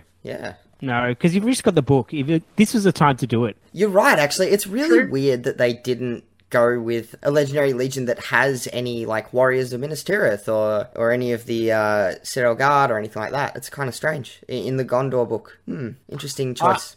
I do have a feeling that there might be a siege one coming out later, and I've got I've got this slight feeling that there might be another kind of not Gondor supplement, but a supplement that will involve Gondor, such as like a sacking of the Skilief some force or something like that, and they'll sneakily throw in a, a, a little um, legendary legion in there for like the defense of the Minas Tirith walls with Gandalf the White, Beregond, and Pippin. Mablung. Please, Mablung. Yeah, he'd be cool. He's just another Damrod though, surely. What else is he gonna do? Like Eolus, and we've got um, like Hurin and all these other guys that were just in the books for like one line. Why can't we have our one line Mablung as well? Yeah, no, I agree. Definitely. Got to get Mablung in there. So we come to our last couple of profiles, and these are some pretty easy ones because they've changed very little. Uh, we've got the Citadel Guard at nine points. Uh, automatically has a spear now, and you can swap it for a longbow for one point. So I think is that one point cheaper than they were? Is that I know it's exactly the same. It's exactly the they- same. They Okay. were. Their slight nerf that they got was their horses now seven points instead of six points. Mhm. So you're paying an extra one point for the cavalry model. Honestly, that's fair since bodyguard is that good and bodyguard on horses is that good. So honestly, I'll take the the, the slight points hit for uh, taking a cavalry version of them. Yeah, the other Yeah. the other disadvantage is uh, something that Jeremy ha- obviously came across straight away. Isn't that right, Jeremy? Yeah, these are my favorite models, and I went to all the effort to convert up uh, the cavalry models with spear and bow, and now you have to do a swap. They're one of the few models in the range that you actually have to swap, which I found very interesting. Like I don't, I don't really know why. Even if you could just save the spear for when they get dismounted, it's still something. But yeah, it's made my models redundant. I have to go and change them. Yeah, which which is unfortunate, and and I also have to. I have some converted with bow and spear, so I'll have to change those as well. But yeah, I, I don't know. Not sure why they did that. I think maybe it was I just mean- to to keep in line with what was in the blisters. But yeah, I don't know. Strange one. Still got profiles of models we don't actually have. Like Reavers are still been supported the whole way through, so I don't know. It's not consistent. hmm Uh, and moving on from the Citadel Guard, we have our last profile in the book, the Guard of the Fountain Court, an absolute staple for Minas Tirith. Uh, they come in at 10 points with heavy armor, dagger, and spear. They're fight 4, they're defense 6, they have bodyguard, and when you give them a shield, they're defense 7. So you have your troops that are always defense 7 in Minas Tirith. You can give them a banner. Oh, there's another weird one. You can swap the spear for a banner for 25 points. Not even for 24. They don't even give you the, the point back for the spear. Huh, that's, that's another weird one. Outrage. To be fair though, banners on bodyguard models is absolutely ridiculous. So I will take that one point. I will place it in my pocket and keep it for a rainy day and continue to use banners on bodyguard troops because yes, they really are that good. Yeah, I don't think uh, there's anything. Interaction. Yeah, I, I don't think there's much to say about Guard of the Fountain Court that we probably haven't said before in a previous podcast. They're just a really solid troop. Fight for Them and defense the seven. Citadel Guard. Them Yeah, the Citadel yeah, I know. they're Yeah, just- yeah, yeah. Absolutely. They Absolutely. just use the five four staple there. You always want a handful of either one of them or both in your army. They're reliable. They do their job freaking well, and you'd be a fool not to pick up a blister of them. Yep, for sure. So that is Know Thine Enemy, and we'll be right back with our next segment.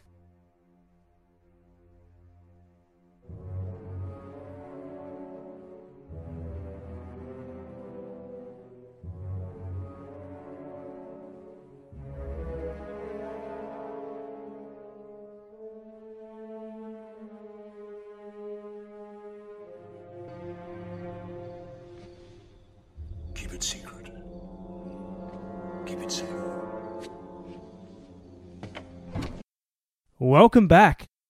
The keen listeners amongst us might realize that there is a voice missing, and it's clearly not mine. Kylie, who's missing? Well, it's not me. So by the process of elimination, it has to be David. David's David. missing. He's, he's not here anymore. Yeah, David's not here. It's uh, Paulos. Yep, Matt's had to sleep, I believe. It's been a long episode so far, so he will be Yeah. probably won't be back with us for the rest of this episode. But Kylie, I think we'll do an okay job holding the fort while he's gone. Yeah, we should be all right. You know, Matt works nine to five now, so you know, he's- Yeah, he's he's he's, he's got to go to bed at a reasonable hour. works nine to five, sleeps five thirty to eight thirty. Yep, it's a it's a life. Something like that, yeah. Yep. Now, this segment is Keep It Secret, Keep It Safe, our tactics episode. Kylie, can you give us an overview of the standard, basic, ordinary, vanilla Gondor tactics?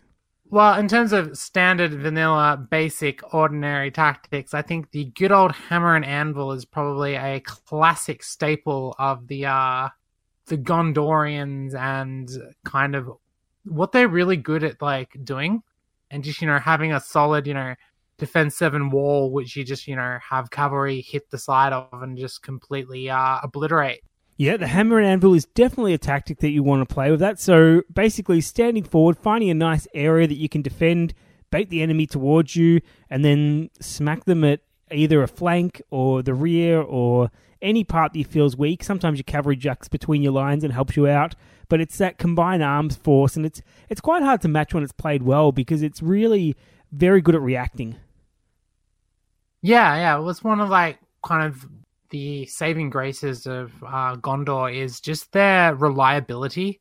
You know, having really you know tough to to to take down troops. You know, defense seven and on, on most of your army. Then you have decent to good archery and rangers and citadel guard. And then you've also got good courage in there as well with some um, decent um, high courage leaders. So you don't run away at all. And, and kind of like when I think of Gondor in that kind of respect is they're not particularly excel at any one area, but they're really good across the board. They're just they they're good at pretty much everything that they do. They're not fantastic or great or you know outshine everything else, but they're just solid. And I think that's probably the one word that you could probably use to describe Gondor is they're just solid. Very true. Now, have you noticed that a lot of people play the almost the horde Gondor tactics, where they they stock up on the cheapest heroes they can find, take as many high defense troops as they can, find, back them up with rangers or some sort of archers, maybe Citadel Guard, and basically just swarm. Is that something that you've encountered, or do you think that's going out of vogue?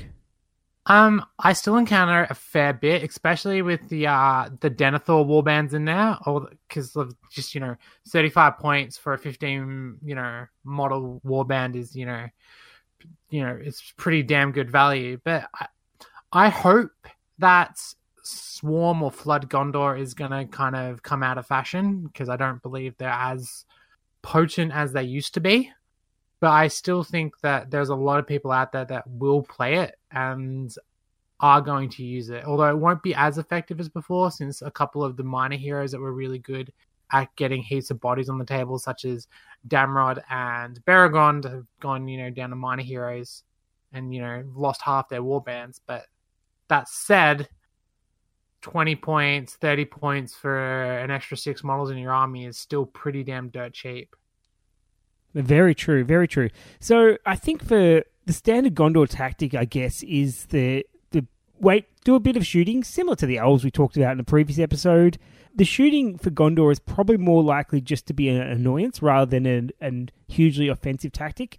Uh, some of the legendary legions it might change a bit, but you, you soften it a little bit, force the enemy towards you, come into your anvil, your your wall of defense seven guys. Hopefully, they're backed up by Fight 4 because there's so much Fight 4 with spears in the army. So you're running at Fight 4 across the board, maybe Fight 5 if Boromir's dancing around. And you've got some fantastic hard hitting cavalry, so use those to do most of your damage because your, your infantry itself doesn't hit particularly hard. It grinds. It grinds well, but it's not particularly offensive. So you need something in there that's going to do the work. Either if you're all infantry, it's mass traps and the heroes doing the work, or it's your cavalry, which is a really good way of doing it. You don't have any monsters without allying, so you don't have that to, to break lines.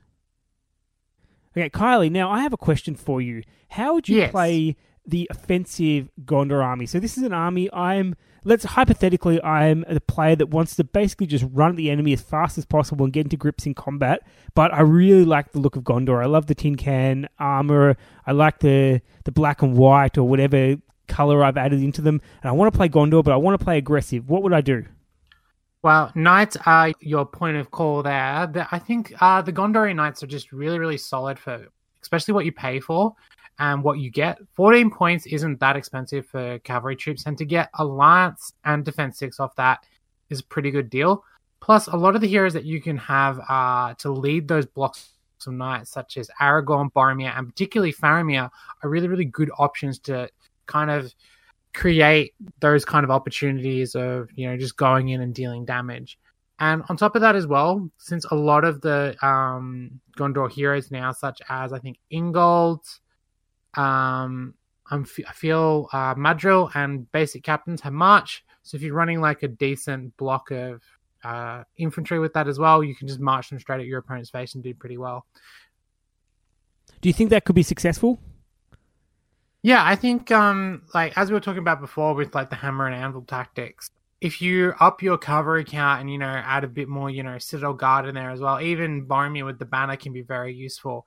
Just upping the cavalry uh, cavalry part of portion of your army can just add a little bit more lethality to your army in terms of their ability to really push um, damage and deal wounds to your opponent.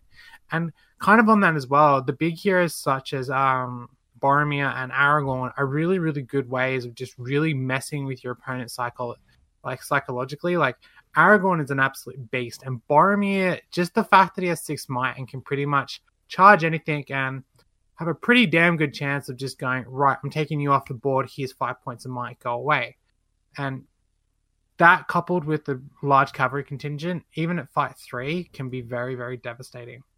Mm, true, true. Uh, what about if I wanted to play a Gandalf the White um, infantry Walls of Minas Tirith type force? So Gandalf, Minas Tirith warriors, a smattering of Citadel Guard and Citadel Guard type heroes. What would I do there? Maybe a Pippin or a Beregond? Gandalf, or... Gandalf the White is one of the the the models in the list that I haven't really quite worked out yet. I've kind of I kind of know where Boromir and Aragorn sit in terms of the list, and it's more it's more I think as an army how they um uh position themselves um against every other kind of unit and model in the game. Aragorn and Boromir can pretty much take on most things. You know, you got strike, you got lances, the pointy sword of doom, and lots of might to back you up, and lots of ways of doing wounds with you, their three attacks. But Gandalf doesn't quite have that just raw damage output that the other two big heroes do have. And Boromir, uh, sorry, Gandalf at times can have these points and like problems of actually being able to get in and do wounds to enemy models, especially once uh, your um, might starts to dwindle and you don't have a lot left to, you know, call heroic strikes or, or even just being able to push through your spell.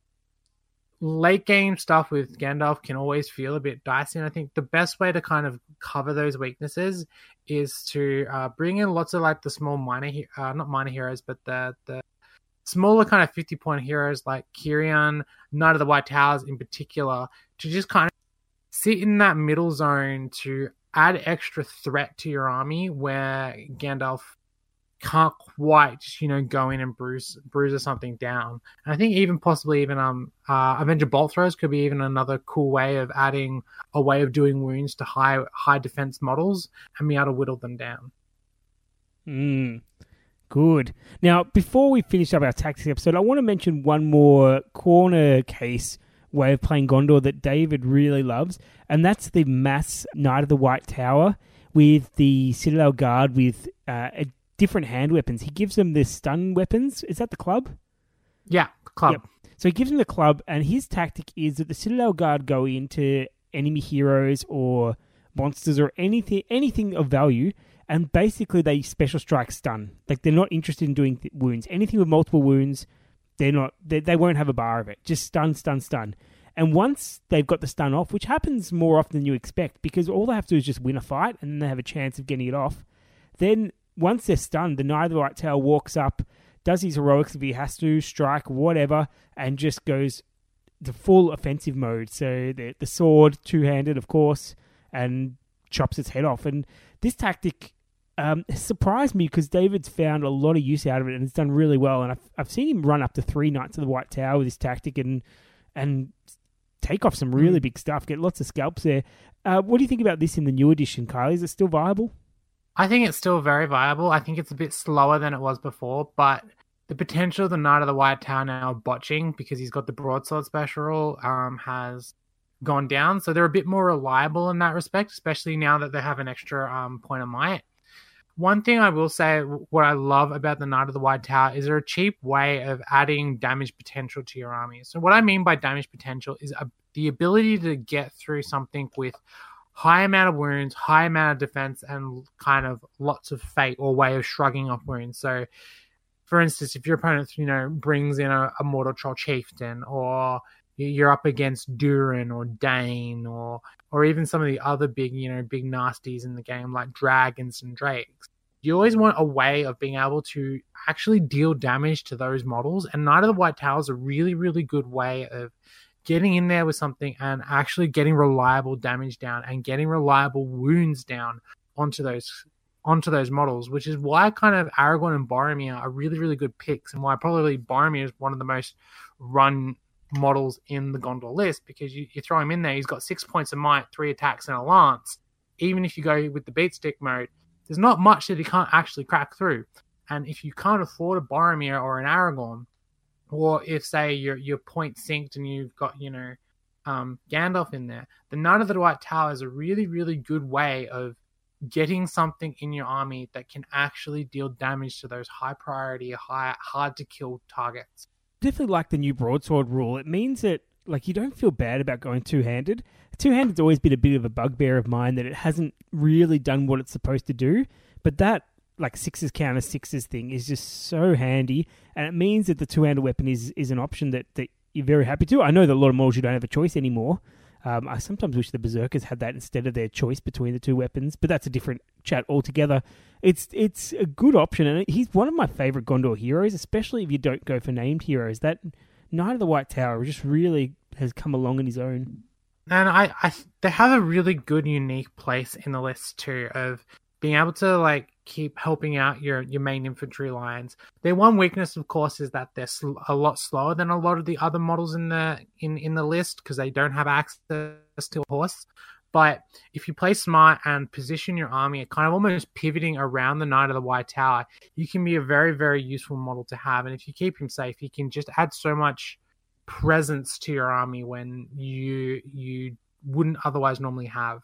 And actually, I think that's one of the the, the great things about the Knight of the White Tower is even if they're out of might, you always feel that they're a threat on, when they're on the table. And just being able to have that cheap, you know, 55, 60 point model on the, be able to put down and go, right, you come near this thing, your Gothmog is at risk, your Azog is at risk, your your Suladan is at risk, and that can help you position to get um to to win a game.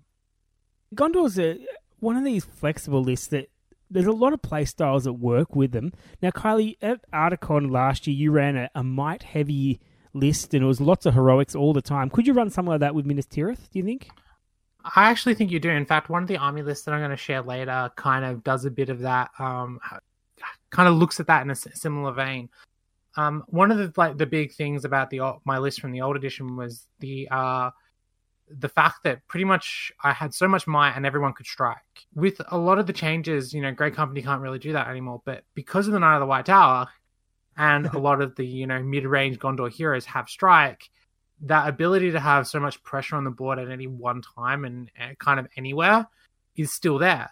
So doing these kind of micro warbands, and I know we've harped on a lot about that in the past, is still I think a very uh, useful uh, tactic and strategy to use with the Gondor army, especially if you kind of even look at the models like uh, Faramir, Cirion, Madril, Damrod, those kind of characters. They can provide so much flexibility in an army that sometimes doesn't really usually have a lot of flexibility. And if you're smart with how you're using your might, you can get around things that you wouldn't normally be able to get around. The only downside, of course, is that you don't have any fight six. And I don't know. I'm of the opinion now that you pretty much always want to have at least some fight six in an army from somewhere because it can really hurt you not to have uh, something high fight in the game just to kind of keep you going late game. But um, if you do the damage early, it doesn't really matter. Yeah, it's very much a get rid of their fight high fight as quickly as you can. And if they're all fight high fight like an alpha army or something like that, it's basically just go at them and try and outnumber and, and get more attacks in the fight and, and sort that out because – you're right. If you don't, if you don't have the high fight, you've really got to either have a lot more attacks or you've got to go and target that stuff really early. Yeah, or you know, use Gandalf to you know CC that particular target down and hope you got enough of everything else. But the fact that um, Transfix got nerfed means Gandalf's might is a lot more valuable now in you know being able to channel and strike. Um, another thing I think we haven't really talked about is the Avenger Bolt Thrower. I think with how the new game is structured a bit and the lack of strike, I think and just the way that Avenger Bolt Throwers now are their own warband, I think they're actually a fairly decent choice now in a um in a Gondor list. Normally, I don't like saying siege engines are a good choice, but I feel like the Avenger Bolt Thrower for seventy points, it's pretty solid investment. I haven't tried it myself, so I'm totally guessing this one. But I've heard good reports about it. People seem to like it, mainly because it can basically, on its own, for 70 points, you can deny a total area of the battlefield. Because if someone does choose to go that way, they're going to get caught out, and um, in some games, they're going to absolutely lose their whole flank of force or whatever. So it, it's a really good sort of park them on a road, a nice entrance point in front of a couple objectives, or or with a with a line straight to the middle of the board, and you can force the opponent to stay away from that area because the damage potential is massive. Um, what it does, I guess, just depends on how well you roll and how how well everything goes for you. But to be able to pump up that many high strength shots at once is pretty scary. Yeah, and I think I think that's the the selling point of the Avenger Bolter. It's pumping out high strength shots. It's going right. Here's a bunch of strength seven shots. I can actually, you know, shoot down Khazad guards, or I can, you know, crack a hole in Morannon Orc shield wall where you wouldn't normally be able to do that. And just being able to apply at least even just a little bit of pressure to those big shield blocks or those big scary monsters that would otherwise dominate the table is really, really valuable, especially for a, a Gondor army that, you know, doesn't have a hell of a lot of tricks in terms of control or special rules and stuff. They just kind of got a solid, you know, frontline call with good cavalry and good heroes. And if you don't have, say, the Gandalf to like, you know, move things around and stuff, or Boromir or Aragorn or one of your other big heroes is off somewhere else doing something else, having an Avenger Bolt Thrower go, right, I'm going to zone you out of here can be hugely beneficial. And I think uh, one game I remember watching uh, Matt play, he did this really cool thing with the Avenger Bolt Thrower um, in the um, setup phase of the game in domination, he placed two objectives in a line, kind of in this corridor in the middle of the table, and parked his um, Avenger bolt at the end of that corridor, so that no matter which side he had, he could always choose one end of the corridor, park the Avenger bolt there, and basically zone off two objectives from his opponent. So he, his opponent couldn't risk coming out into the opening against the Avenger bolt and they had to walk around and go the long way. And I thought that was a really, really clever way of using the Avenger bolt thrower and using, you know, the deployment of objectives and lining up kind of um, the terrain a bit and looking for those corridors to be able to go, right, this corridor is mine. I'm now going to center my whole battle plan around you not coming down this corridor and, you know, force a bad engagement for you if you decide to go around that is clever to think about the deployment of the objectives in regard to the siege weapons because they are very limited in where you can deploy them. So that's a good way to get around that and turn that into a bit of an advantage to know that you can park them within six inches of an edge, and that's gonna gonna help you out. Kylie, I've got one more question for our tactics. I think this is the most appropriate place to put it in there. Uh, shield wall. Do you give your bowman shields or do you not bother? I actually uh, think of it the other way around. I actually give my um, shield and spearman bows if I've got points left over. Okay. Um, kind of, I I I think it's really useful to have the shield bow spear combo on a couple of your shield wall models just to keep your opponent honest when they're kind of approaching you and stuff. So you might have your main kind of archer block of, you know, Beregond and some Citadel guards or, you know, Madril and some rangers or something off to one side.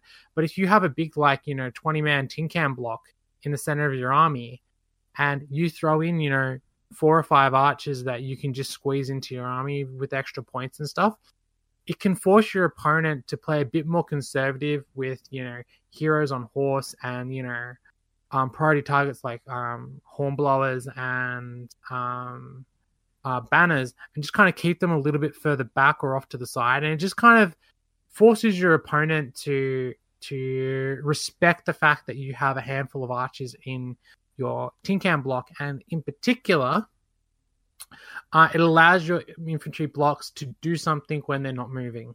So, okay, right, I'm parked on this objective now. I'm covering two objectives. I'm preventing my opponent from really kind of moving past me onto the back ones. I'm not going to move at this point. I'm going to take a couple of pot shots. And, mm. you know, a hmm. couple of kills here and there is always nice.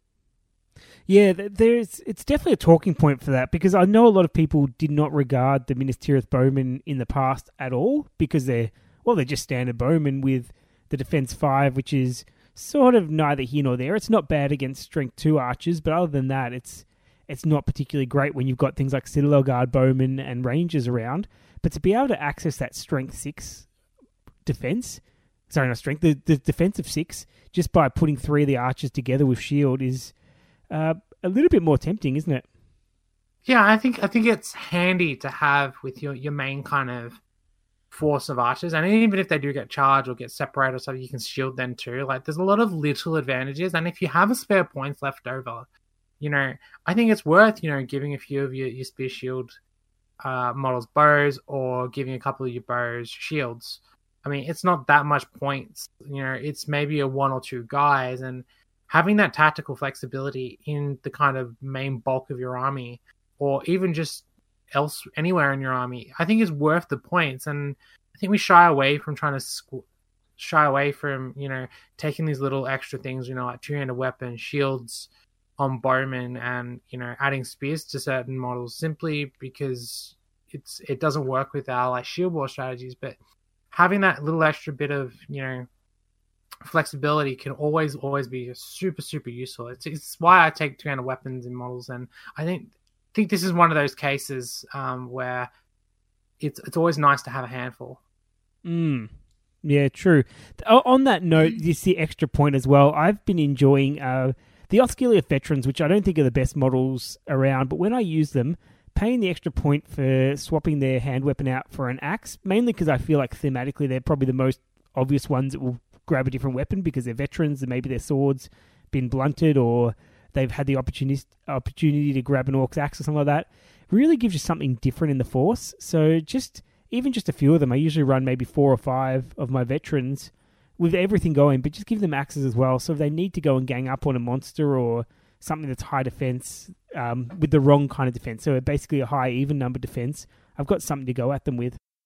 Okay, Kylie, thank you for those tactics. There's gives us a lot to think Right. about, and I think it's going to lead in very nicely to our army list. But before we do army list, we've got possibly the best segment ever.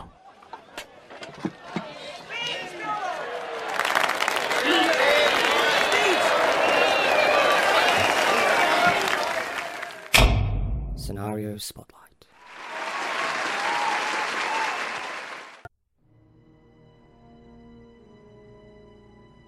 Scenario Spotlight Defense of Osgiliath. In the years since his last defeat, the Dark Lord has remained hidden away in the Land of Shadow, preparing to assail Middle Earth once more in search for the Ring of Power. As his strength grows, so too do his armies. Legions of orcs and other foul creatures are drawn to him, and behind the Black Gate of Mordor, the forces of the Dark Lord gather in numbers beyond count. As the War of the Ring begins, Sauron's forces attack the ruins of Osgiliath in the eastern parts of Gondor, the former capital being the first to feel the Dark Lord's wrath. As the garrison camps within the ruins of the city, an army of Mordor orcs marches towards them, intent on capturing it and stripping away Minas Tirith's last line of defense. Amidst the fallen stone and crumbled buildings, the howls of the orcs can be heard, signaling the beginning of their assault upon the city and the commencement of Sauron's full-scale invasion of Middle-earth. Faramir must now lead the defenders against the onslaught of orcs. If they cannot hold back the invaders, the city will fall into the hands of Mordor for the first time in centuries. Thank you for that stellar reading, Jeremy. And we are back for scenario spotlight. We'll be looking at three scenarios from the Gondor at War uh, supplement that's recently kind of come out. Although at this recording of this cast, I'm not sure if it's going to be recent anymore. But you know, tomato tomatoes. Uh, so what's our first scenario for us, Jeremy? The first of the three scenarios we're looking at today is the defense of Osgiliath, which is the first scenario in the Gondor at War book. Uh, we have in this scenario the participants of Faramir, a captain of Gondor with bow, Madril, captain of Ithilien, Damrod, ranger of Ithilien, so the three amigos there, leading 12 warriors of Minas Tirith, which is one sprue, nice, and then 12 rangers of Gondor, also one sprue. Uh, eight have no additional war gear, four have spear, so just standard plastics ones, nice and easy to put together. Then for evil, you have three Mordor Orc captains with shield, 36 Mordor Orcs, and they're split up with the plastic. So 12 shields, 12 spears, 6 two handed weapon, 6 Orc bow. Hopefully, you've got the metal Orcs for those ones. It's a lot of Orcs and not that many uh, warriors of Gondor, really. No, but I, f- I feel I would give the advantage to the uh, Gondorians though, because they have um the fight four and superior bowfire. That is very true. They that is just looking at that force. If you're matching them up together, you'd probably back the Gondor in on that, especially because they can hang around and sit back. But we have special rules, Kylie, that may change your mind. Firstly, the hordes of Okay. Mordor, countless orcs have flooded the city. Each time a Mordor orc warrior is slain, so this time when they when they die, the warriors, not the captains, place it to one side. At the end of each evil move phase, roll a d6 for each Mordor warrior kept aside in this manner. On a 4 plus, place the model anywhere within the evil player's deployment zone, which happens to be 12 inches, up to 12 inches, so you can get pretty close to the center of the board, which is what you're going for. You've got Faramir. He must always charge if able, because he's a bit reckless, a bit young. But he can spend a will point not to charge, which gives you something to do with his will. Should he be slain, the best result the good player can achieve is a draw. So you've got to be careful with Faramir. And then you've got objectives. And you've got three objectives on the board, and an evil model can destroy an objective by being in base contact with it during the end phase of any turn, so as long as they did not participate in a fight, including supporting in the preceding fight phase. So you've got a th- classic three objective type board. They're all set 12 inches away from the evil deployment zone, or maybe slightly over it, depending how big your markers are. The good is set up right in the middle of the board, uh, within six inches, and the evil side just floods into the objectives. Now you want to play a really dense board here as well, so you, that way that way the Gondor can defend and, and hold back a little bit, and you've only got ten turns, so ten turns to hold back an endless orc horde can be tough. Yeah, that's um and recycling orcs is never what you want to see in a uh, scenario when you're playing as the good side. It is the thing of nightmares.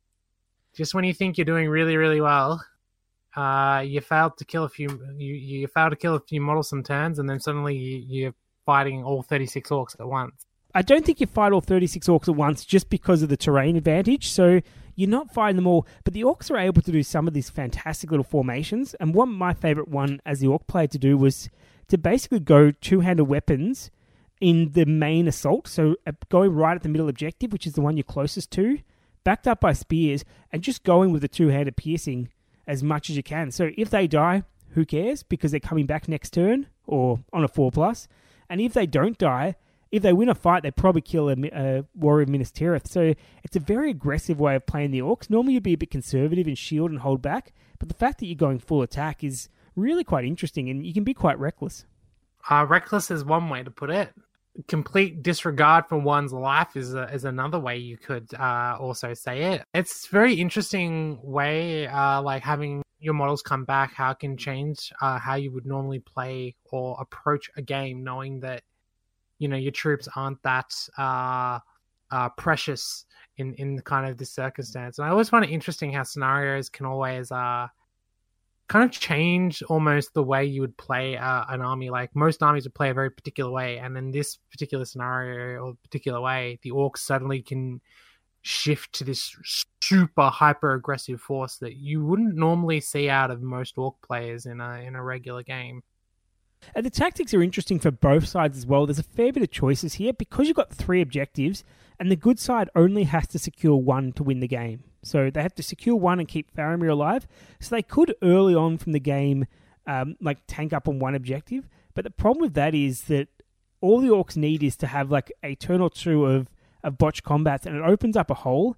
And once you open up a hole, it comes down to that roll for priority. So if you manage to open up a hole, kill a couple guys so you can get a model through, and then uh, basically get the priority, you can just get behind a formation, hold them off, and send in some orcs. So it is a big risk. I know when David and I played it, um, one objective he had tanked up so well, I thought I could never get through it.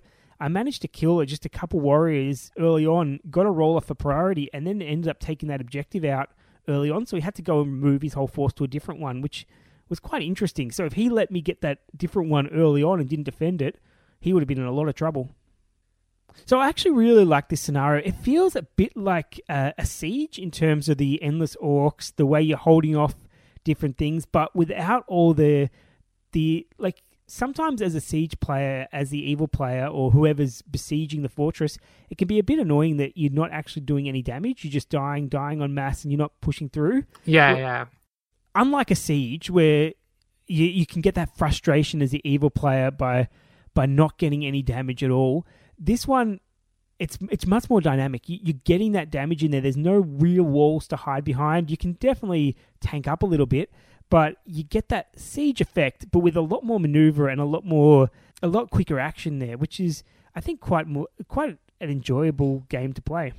Yeah, it's always um a bit frustrating when you know you're playing regular sieges where you know you, you go to all this effort to finally win a combat only to be thwarted by the wall and bounce off with the not being able to roll a four plus to actually get over and, and, get a wound in. It's always nice that when you've gone to the effort to finally get like some damage in that'll actually stick.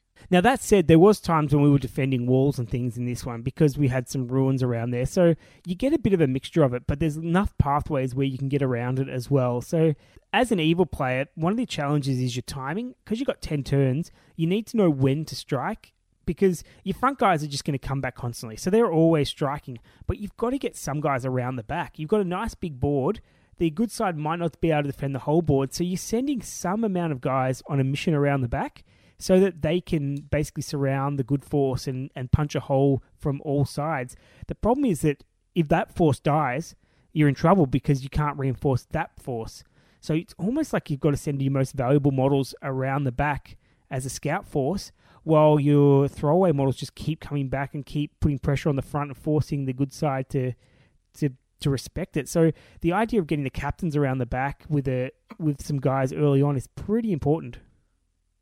Yeah, it's, it seems like there's at least a few uh, interesting options you have as the evil side to kind of figure a way of approaching the game and finding a breach in, in um the, the Gondorians' defenses. Yeah, one one of the things I want to do at one point is to throw all three captains on a single flank and just really try to power through it as quickly as possible.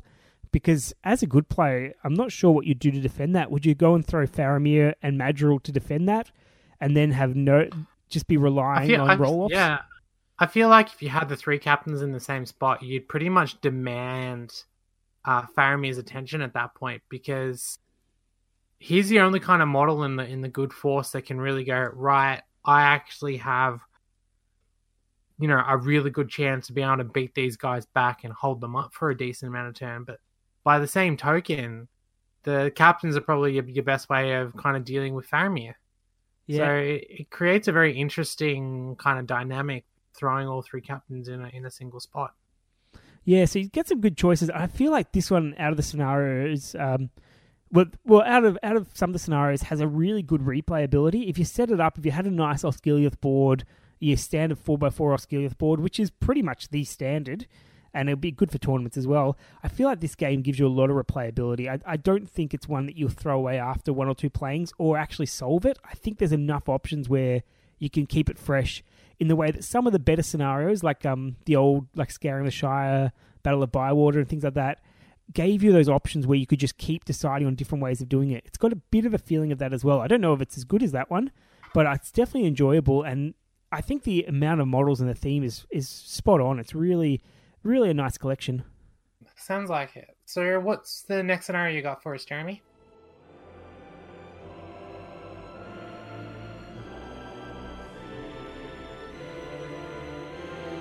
The retaking of Osgiliath. Osgiliath has fallen into Orcish hands, their assault providing more than the forces of Gondor were prepared to deal with, and Faramir and his garrison have been forced to retreat to Minas Tirith or face their death. Upon receiving news of his youngest son's failure to keep the city safe, the Lord Denethor entrusts his eldest son Boromir with the task of retaking it from the forces of Mordor. With the orders from his father given, and the banner of Minas Tirith held aloft, Boromir and Faramir lead a force from Minas Tirith towards the former capital in order to reclaim her for the kingdom of Gondor. Upon the streets of Osgiliath, the clash of sword upon shield can be heard as the brothers in arms fight side by side for the city. Yet should they fall, the hope of their men shall surely fade, and Osgiliath will never be restored to her former glory. Thank you for that, Jeremy. So, This one I think is uh, set just before the War of the Ring, kind of almost pre-Fellowship, where you know Boromir and Faramir are kicking around, and that that great scene in deleted scenes where like Boromir's standing in Minas Tirith with Faramir with the, with the banner and makes that sterling speech. Yeah, is it in the extended edition? It might be. Uh, but yes, Yeah, I'm pretty sure it is, where he's like reminiscing about Gondor and the Fellowship. Yeah, so this is immediately after the previous scenario, Defense of Osgiliath. Basically, Boromir has to come and, and retake Gondor. And the nice thing about this scenario is it leads on really well. You've got the same board as the previous one. You've got exactly the same participants with two differences. For the good side, you add Boromir on foot with the white, uh, the banner of the White Tower. Oh, sorry, the captain of the White Tower with the banner of Minas Tirith. And on the evil side, you add one Mordor troll.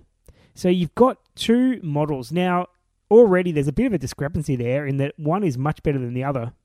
Yes, I would take a Boromir captain of the White Tower with banner over a Mordor troll any day of the week. Mm. So that's going to be tough for the Orcs, but they can maybe fall back on their Horde rule. No, they can't. They don't have that in the special rules. They don't have the Horde special rule again. They don't have That's the Horde special rule. It is a bit. So they've got Sons of the Steward, where evil models may reroll failed to wound rolls against Boromir and Faramir. So if you win a combat against Boromir and Faramir, you wound more. And then there's for Gondor, in a turn which Boromir or Faramir charges into combat, all Gondor warriors that are also charged within three inches of either of them gain a bonus of one plus to wound during the fight phase. So the Gondor basically get one plus to wound as well. This one is with the layout, the starting 24 inches apart, 12 inches in, evil side pretty much has to run at the good side. There's no turn limit, it's just a straight fight. The evil player has to be wiped out. Good player has to survive, uh, slay both Boromir and Faramir. You can't afford to stay back and have a shooting war as the evil player because the good will outshoot you with the 12 ranges of Gondor. So you've really got to go at them. Could you leave an orc behind in the building? Yes, but you're just delaying the inevitable.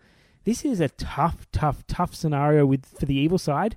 Um, unfortunately, we played it with some new players as well, so they they were running through it, and um, it went pretty much as you would expect. Where the good side, everything went right for them. It didn't help that that Boromir managed to kill the troll without spending more than one point of might, but it's it's a tough scenario for the evil side, and I feel like the only way they can really win it is by using the troll and the orcs to just gang up on the warriors and then essentially run away when Boromir and Faramir come to just avoid them, play the Halo tactics on those heroes until they're out of warrior support, and then go all in.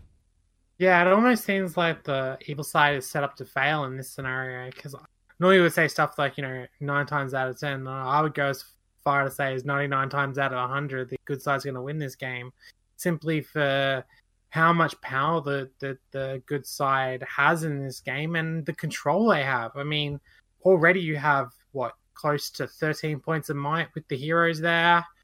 Not to mention the fact that Boromir gives all your dudes, you know, five four and five five, so there's not much that's going to be able to keep up with him, and he's already just a base high, high um tying with the troll. Like, how do you win that as evil? I don't think you can. I think you've got to use the terrain as much as you can to mitigate the shooting. You've got to get your troll in combat. So even if your heroes are marching to get the troll into combat, and then the troll has to do all the work and kill, start killing warriors, and then um, hurling and knocking down the heroes, I think is pretty much your only bet. If you can knock down Boromir and Faramir, and then swarm them with orcs, maybe. Uh, there is a limited number of good side, but it's not that different to the evil side. Like we're only talking like a 12 model difference or something close to it. So that's pretty much half can be wiped out by shooting. It's a tough scenario. Yeah, and if you're going up, but by the time you do hit combat, you're roughly going to have about, well, maybe a six model advantage to the evil side. Six model advantage is not going to be enough when your opponent has higher fight value across the board. No, no, not to take on Boromir, Faramir, and Madril. It's yeah, it, it's going to be a really tough one. I'm sort of surprised there isn't two Mordor trolls or something in there. I feel like something like that might make the difference. A second Mordor troll, I could see, I could see the evil player possibly being able to pull a win out of that, but one is nowhere near enough. No, because Boromir just heads straight towards it, and he's able to take it out. Like he's if he's conservative with his might and relying on his horn whenever he takes on troops and things, he's not going to lose combats very often at all. and he's got the three fates. So even if he does get a cheeky loss in combat, he's not too worried about it. They're probably not going to do the six wounds on him needed. It's very much one of those story type scenarios that plays out as it does in the the book. I feel like if you wanted this to be a sort of balanced scenario, competitive on the knife edge, you probably need to either um, add more orcs. You need to say that the good side has to hunt the orc heroes and the troll, and then the other orcs are endless, um, perhaps, and that that might be too much. Or give some extra models, give a troll or something like that, or maybe even um, start with less good models. Have some of them that that are not on the board. Yeah, that could work. Half the half the good force would um, also be another way of really putting them under the pressure. That way, Boromir and Faramir really do have to do the work. Yeah, I just I'm not sure. It feels like it's it, it's. I love that it uses the same participants as the previous one, but I feel we missed a, a clue of the special rules. I feel I feel like something needed to be done if that's the participant they wanted to to even it up for the evil side a little bit. Um, maybe even something like free marches or something like that, just to to keep them going. I don't know because you spend like I guess getting there is not the biggest issue, but the problem is when you get there, you're fighting Boromir and his Banner of Doom, and that's tough. Yeah, like even even just like me sitting here writing the numbers in my head, like the yeah, like the good side in that has nearly like a 100, 150 point advantage over the evil side. Like the troops just about cancel each other out. I know the orcs come to 180 points ish. I think a bit more than that, maybe closer to 200. The good side comes in roughly about the same as well, 200 points for the warriors, and then you kind of got Faramir who just as himself is enough to take on a on a um, Mordor troll, with being about what 90 90 odd points against the trolls 100, and then you've kind of got three captains which come in at 150 points, but Boromir's what 200 190 with the banner, then you got Madril and Damrod on top of that. You're just totally outclassed. Yeah, maybe maybe something like Boromir enters the board when the um when the the good side breaks might be something interesting. Um, something something to Uh, something to break it up because I, th- I think the second I think the second troll would be the probably the, the, the best way of adding a quick patch to the scenario. Yeah because I feel like that that would cover up a lot of the the problems. That way, you could um almost uh, instead of having the troll in the center of the table and running straight at them, and then having to force do that last minute kind of swerve to the side to catch them as they duck to the side. You could have a troll on either flank and then kind of catch them in a pincer movement. So no matter which way they run, they're going to be running into a troll. So I think that would that would be the best best best bet there would be to have a second Mordor troll in there. Yeah Then I could see the evil side maybe pulling it off. Yeah, I, I think so. I think, and then then your warriors really have to go under pressure because like someone's going to have to hold up a troll. The problem is there's enough strike around as well that Boromir into one troll, Faramir into the other troll, and they've got a good chance of holding them up or taking them down. So yeah, it, it's I think it's a good idea for a scenario. And if if you just like it from a story point of view and you want to see good win, it's fine from that side. From a narrative one, I feel like it needs a bit of work from a from a like a, a competitive narrative type thing. But it, it it looks good. It's got good participants. It leads on nicely, but I think you need some tweaking. Definitely need some tweaking.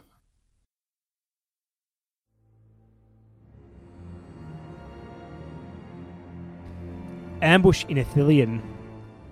As the power of the ring grows stronger, the Dark Lord Sauron continues to gather all manner of evil men and other creatures to him.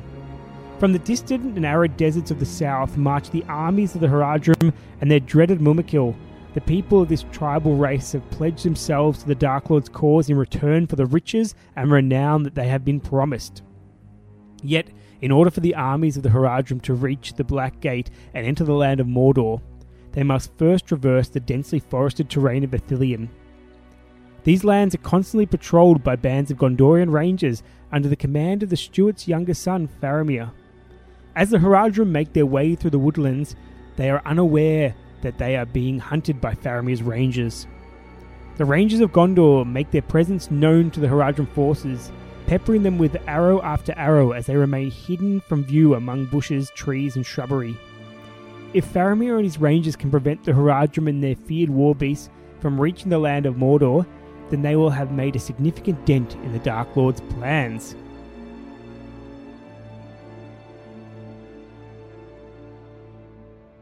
Thank you once again for another stellar reading, Jeremy.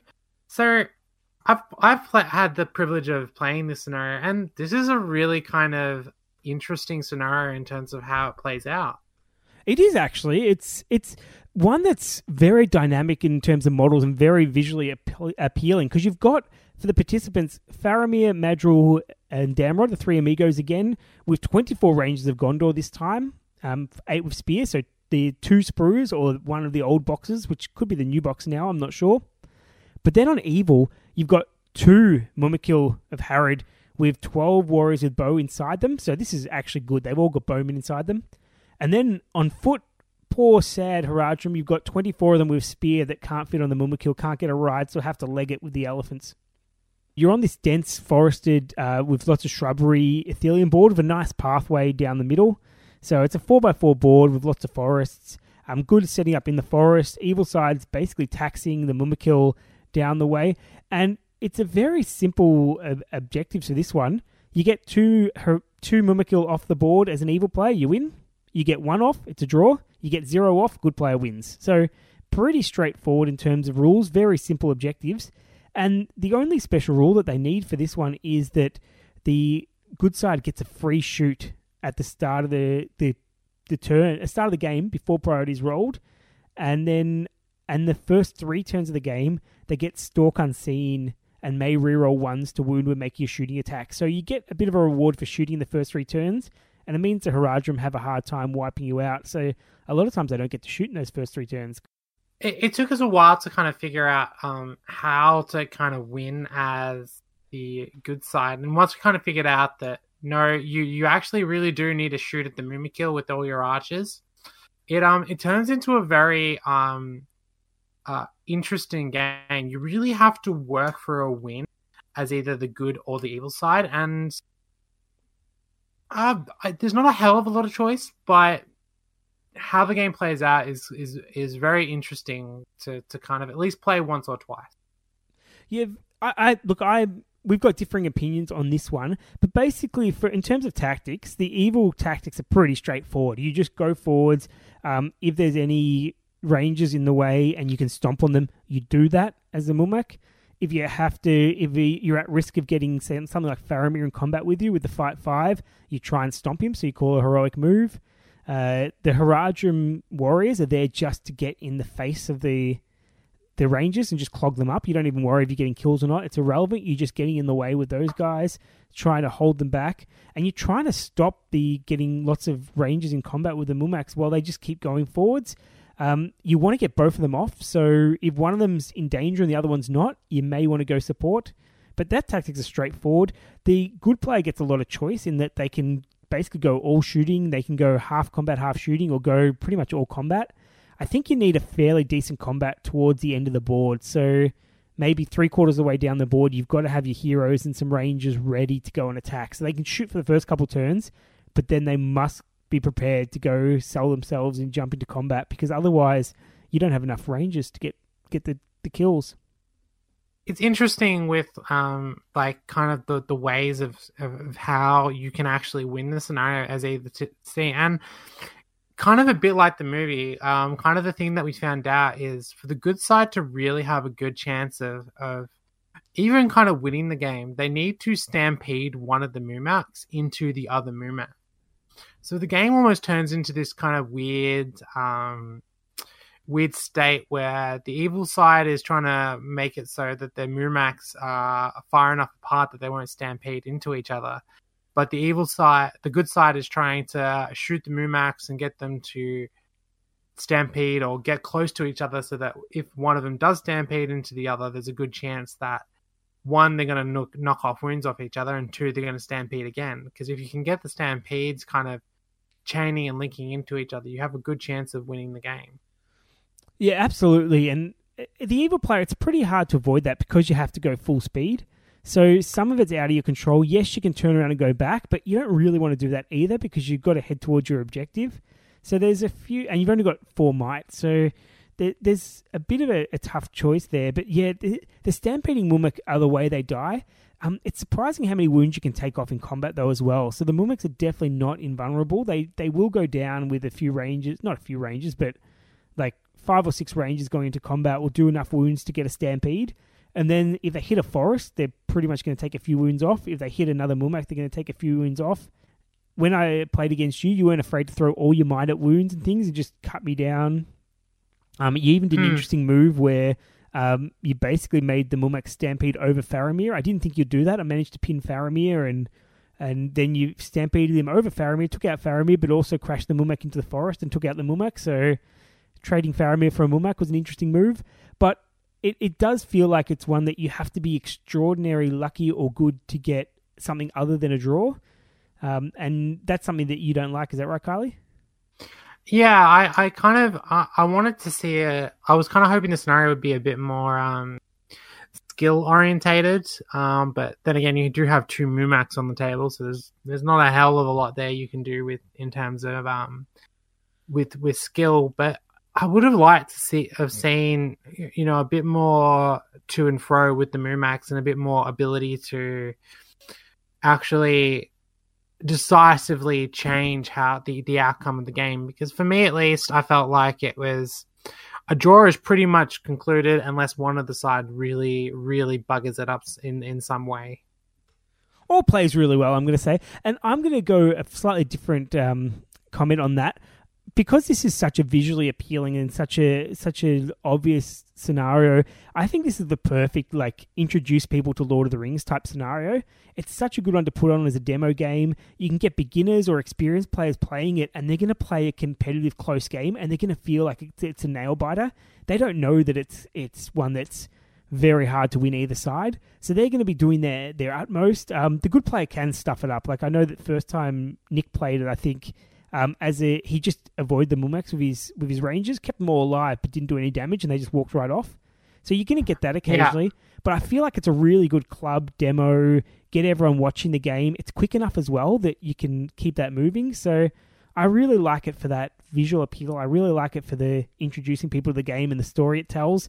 Um, but you're right. As a as a let's outsmart each other, Kylie. We're pretty much like we could have run it ourselves. Mhm. Could have almost been a solo game.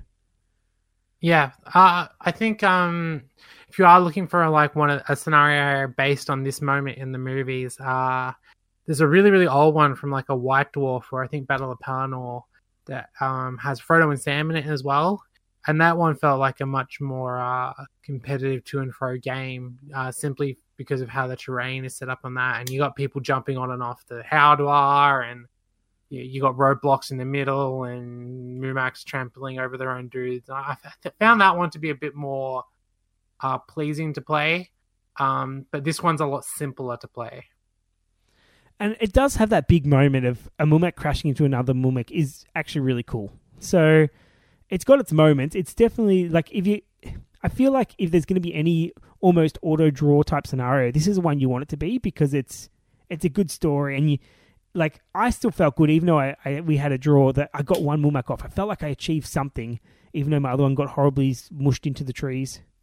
So that's a real mixed bag, those three scenarios so far. Very different, um, which I think lends itself well to the book with a huge amount of scenarios. They've all got their Yeah. own little quirks and things, and I feel like most people would choose one out of those three that's, that they like more than the others. I think from a tactical point of view, I think that first one is probably the most interesting for us. Would you agree, Kylie? I, I think so too. The first one's the most um, the most tactical and the most interesting to play, and then the the second one's a bit okay. I was gonna say hit or miss, but it's very very miss, and the third one's just it's just something cool to look at because you know two Mumaks on the table, you very rarely get to see that. Yeah, look, I'm whenever I'm going to get a new player into the game, I'm going to set up that ambush and Nephilian one. I think because it's just like it really does look the part, and you know my Haradrim, my Rangers of Gondor, they're painted pretty well. So, and the board looks really nice with lots of forest. So I feel like it's it's very iconic. Um, people can recognize it straight from the movie, and um, it could be much worse. Imagine if it was just the the Haradrim just walked off every time and never had a chance. That would be much more disappointing than the fact that it's a draw. So I don't mind it. Mileage may vary, of course, and you might want to do some other things with it, but I kind of I like it. I like it, and I can see why it's not your favorite. But I think the first one's a real winner. Okay, well, thanks for that, Kylie. Let's have another break and then head back for our final segment. Indeed. Mustering an army.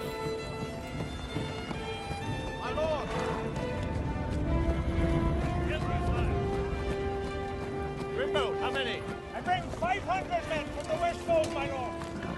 We have 300 more from Denmark, Commander King. Where are the riders from Snowball? None have come, my lord.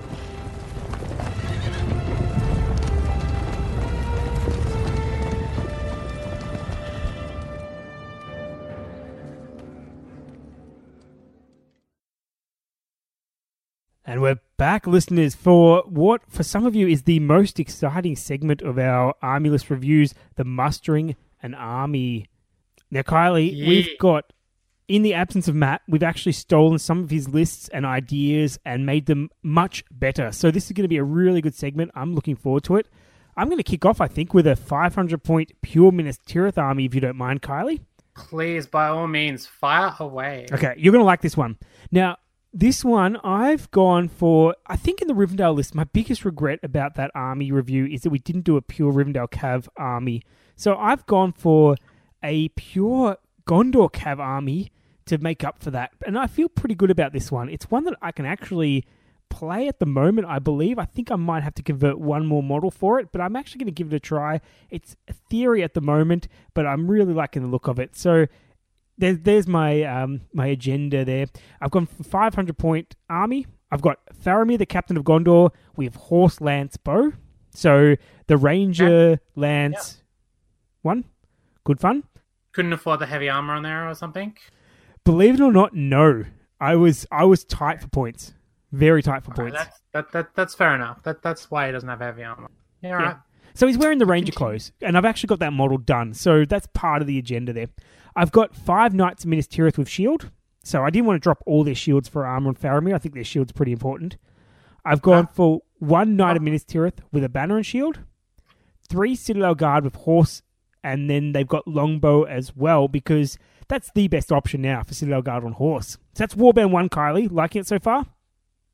I'm liking where this is going.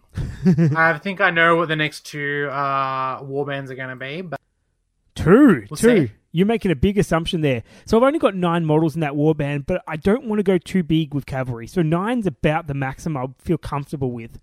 Then Yeah. I've gone for number two, a captain of Minas Tirith with horse lance shield. So this guy's fantastic. He's got the march, he's got the lance, he's got the shield. He's a bit of an all rounder. He's a very good buy for most lists, I think. I've gone for four knights of Minas Tirith with shield in this one, and then two Citadel Guard with horse and the longbow as well. So get rid of their spear, give them a longbow, uh, which is, I think, a nice size warband for cavalry, actually. Captain and six models is very good and allows me to fight on another front. All good so far. And I've got one more warband which I've managed to squeeze in. I've got Beregond, Guard of the Citadel on horse, going for the classics, the, the old habits Yeah. die hard.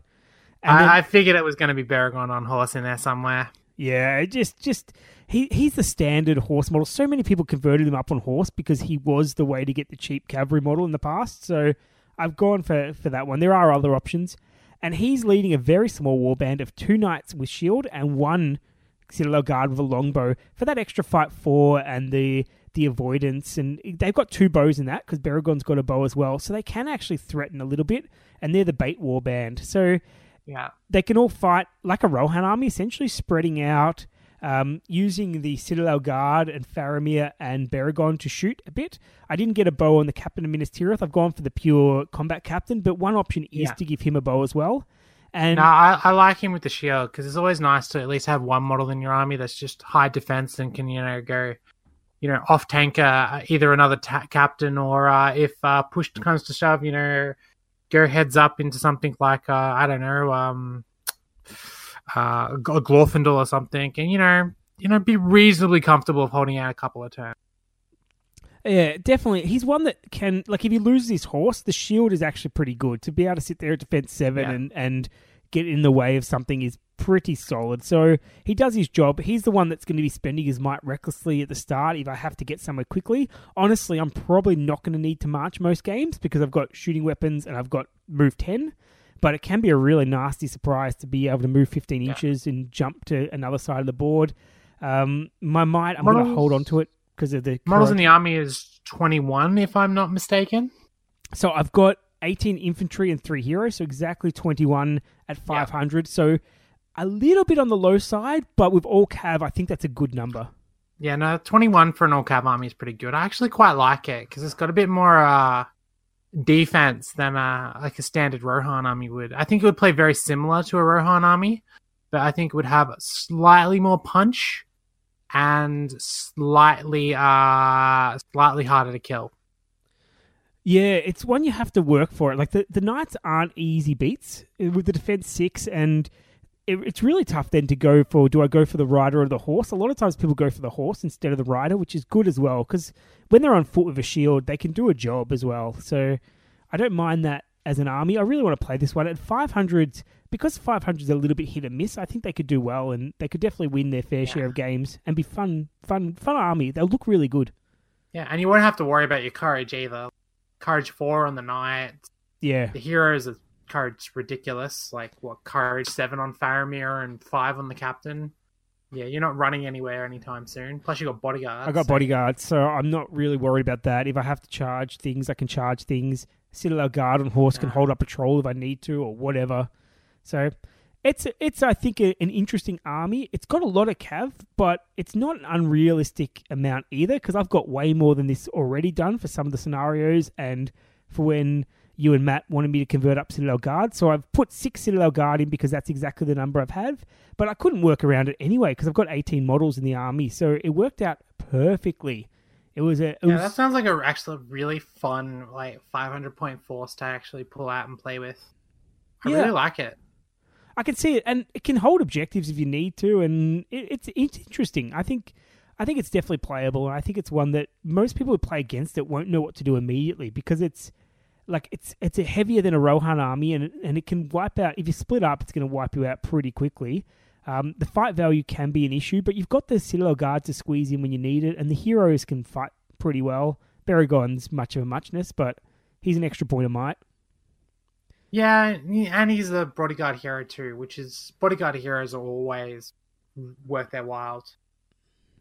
yeah, if anyone's going to sit there and take an objective, it's Beregond while Faramir and the captain do all the fighting. So, I think I think it's Yeah. I like it. I like it. I'm going to talk myself up. I think it's probably the best 500 point cav army list that I've made today.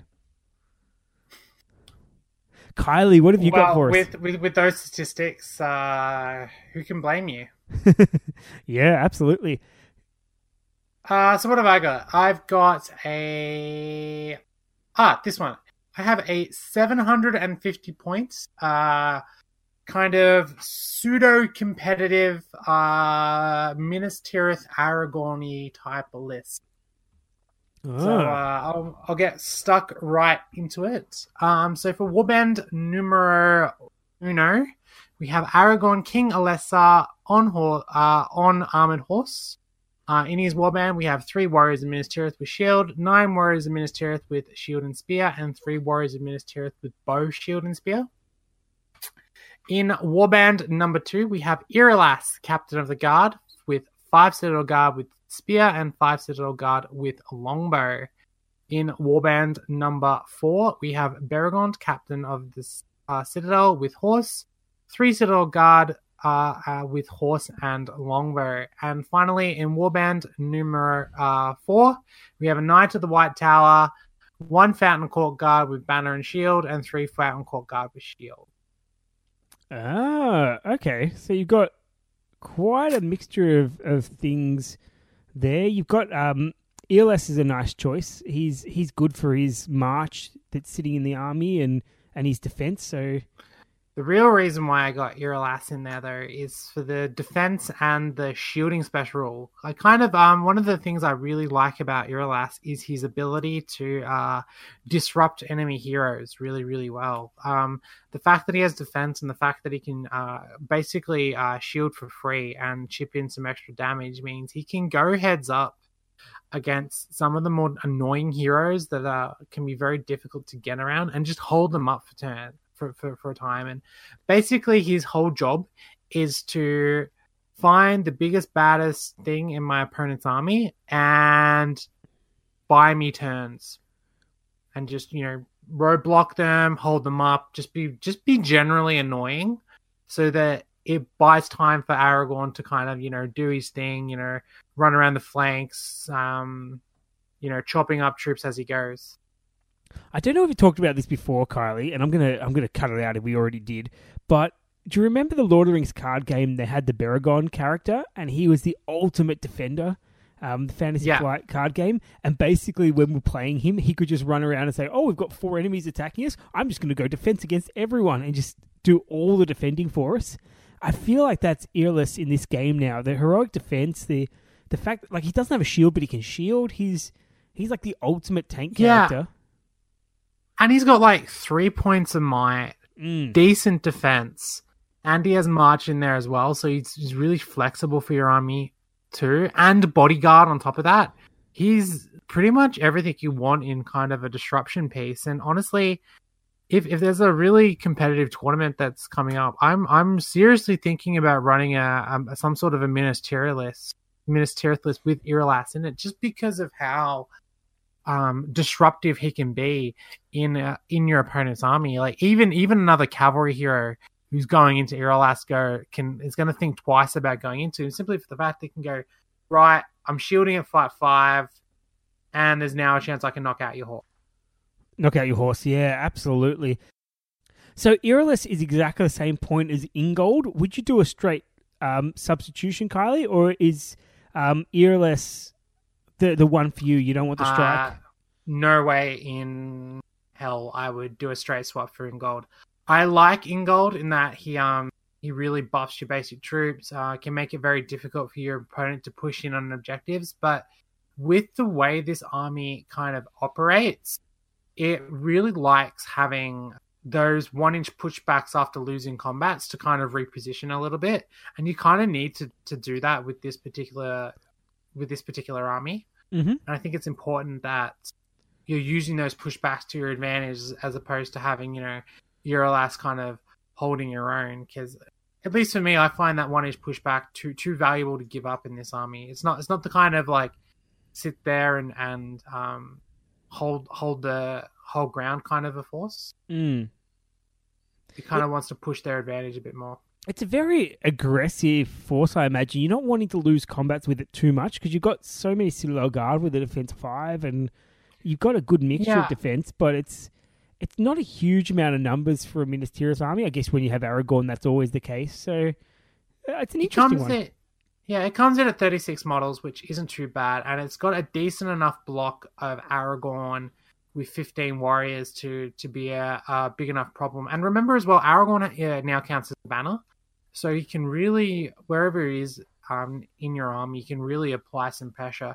The only kind of real serious thing I was thinking about swapping around was swapping the Knight of the White Tower and that kind of little uh, warband with Fountain Court and swapping those for Hurin, the tall Yes. on horse, because Hurin has some really good synergies with Aragorn and stuff. Uh, the only thing is, I feel like that would leave the infantry with not as much uh, hitters and threats in there. Although with Irolas, that could be something that could be uh, offset. Mm. Yeah, you make a good point there. It, it's it's definitely one that you can tweak a bit, but I think the basics is always going to be there, isn't it? It's going to be Aragorn, um, lots of fight for, and then a couple of heroes. Main a tank, I think, is really important. So Aragorn does all the killing, and someone else like if there's two threats, one of them runs in and just just holds up time for Aragorn to get there, and protects yeah, Citadel well, that's, that's kind of what I see Irolas and the Knight of the White Tower doing is running interception for other big scary enemy heroes.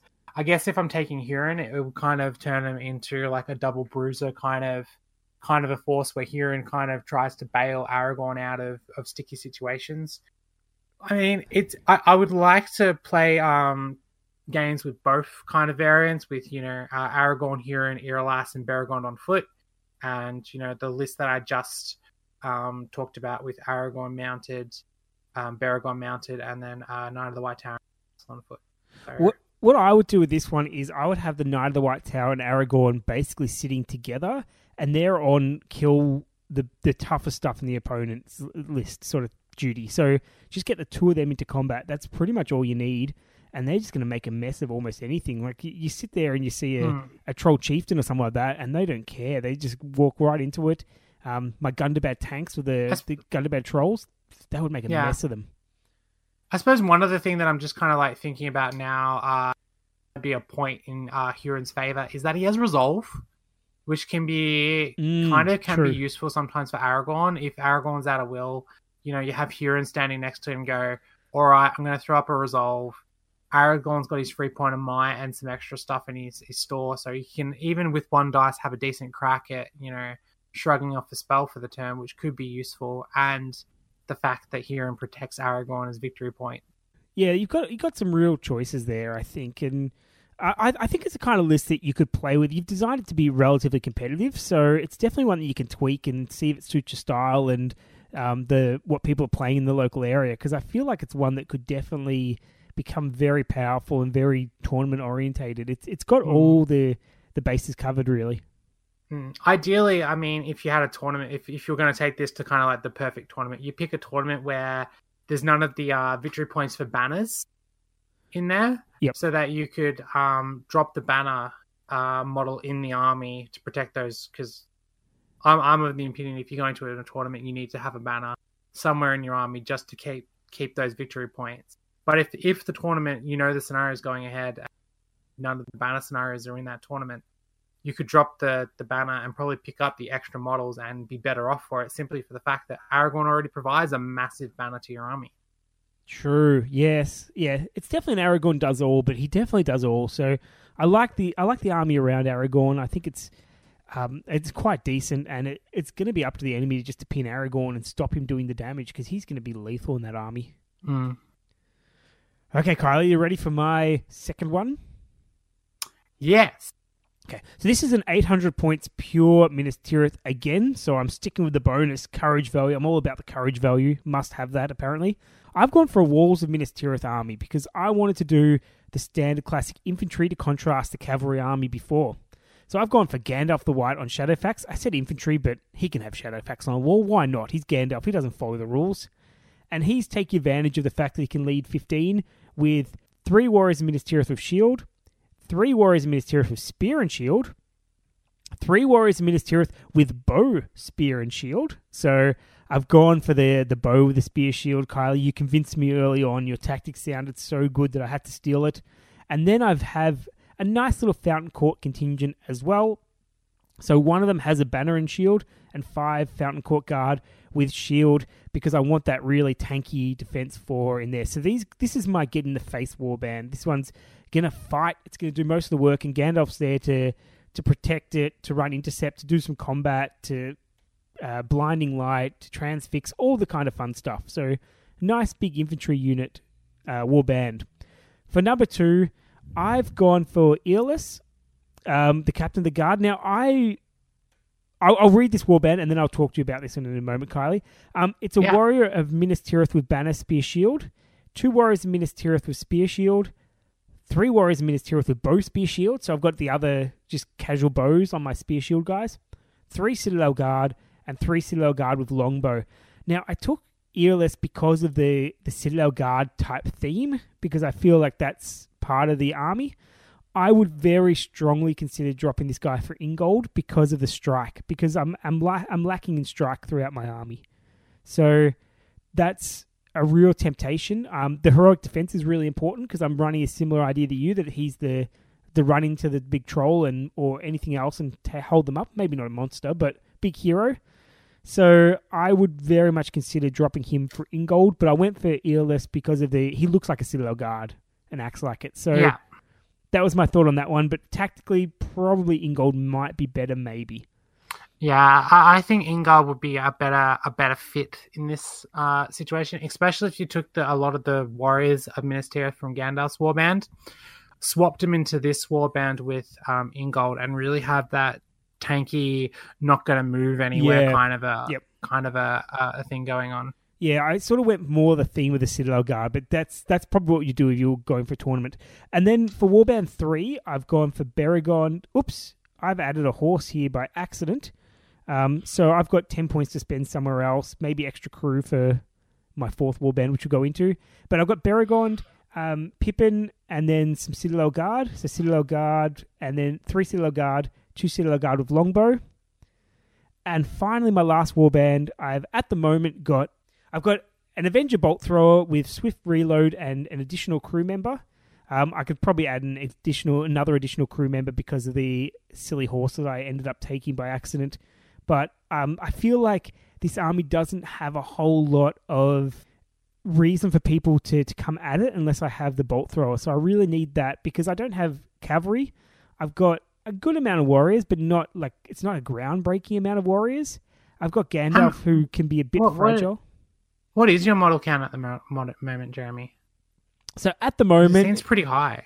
Yeah, it's not too bad. There's at the at the moment there's either three or four models as part of the the bolt thrower. So let's say it's four. So let's say it's four for that. We've got uh 10 uh 37 warriors and 3 heroes. So 40 models. That's that's pretty solid for that kind of an army. Yeah, 840 models doing the the 1 per 20 points. It works pretty well. Um, It Hmm. doesn't hit very hard, but it does defend pretty well. Yeah, I think you are. I think your instinct for um, Ingold was correct. Um, or maybe even instead of Ingold, a Knight of the White Tower instead of uh, Yeah. um, Irolas in there. Because if um if you have a tank that like tanky, you know, um, defense seven, not backing away, kind of warband, and then you have kind of Beregond with a large sec- selection of archers in there. I think that would be a more. I think you'd get a lot more out of that. Yeah, I think so. I think it definitely can can do with some tweaking, but it, it, I think it's got the basis for a, decent army. Um, I think the bolt thrower is really important for the army because otherwise, it's like Yeah, what's kind of like what we were talking about earlier with you really needing a way of being able to really do damage to your opponent's high high defense model. Like you need someone that can actually breach your opponent's uh, models, and I feel like um, uh, in this particular kind of a list, the the Avenger Bolt Thrower is the way to do that because you know with cast binding light light up from Gandalf. No one's really going to shoot at your siege crew unless you've got you're up against a Legolas, and even then, Legolas is going to take a while to knock through them. yeah, absolutely.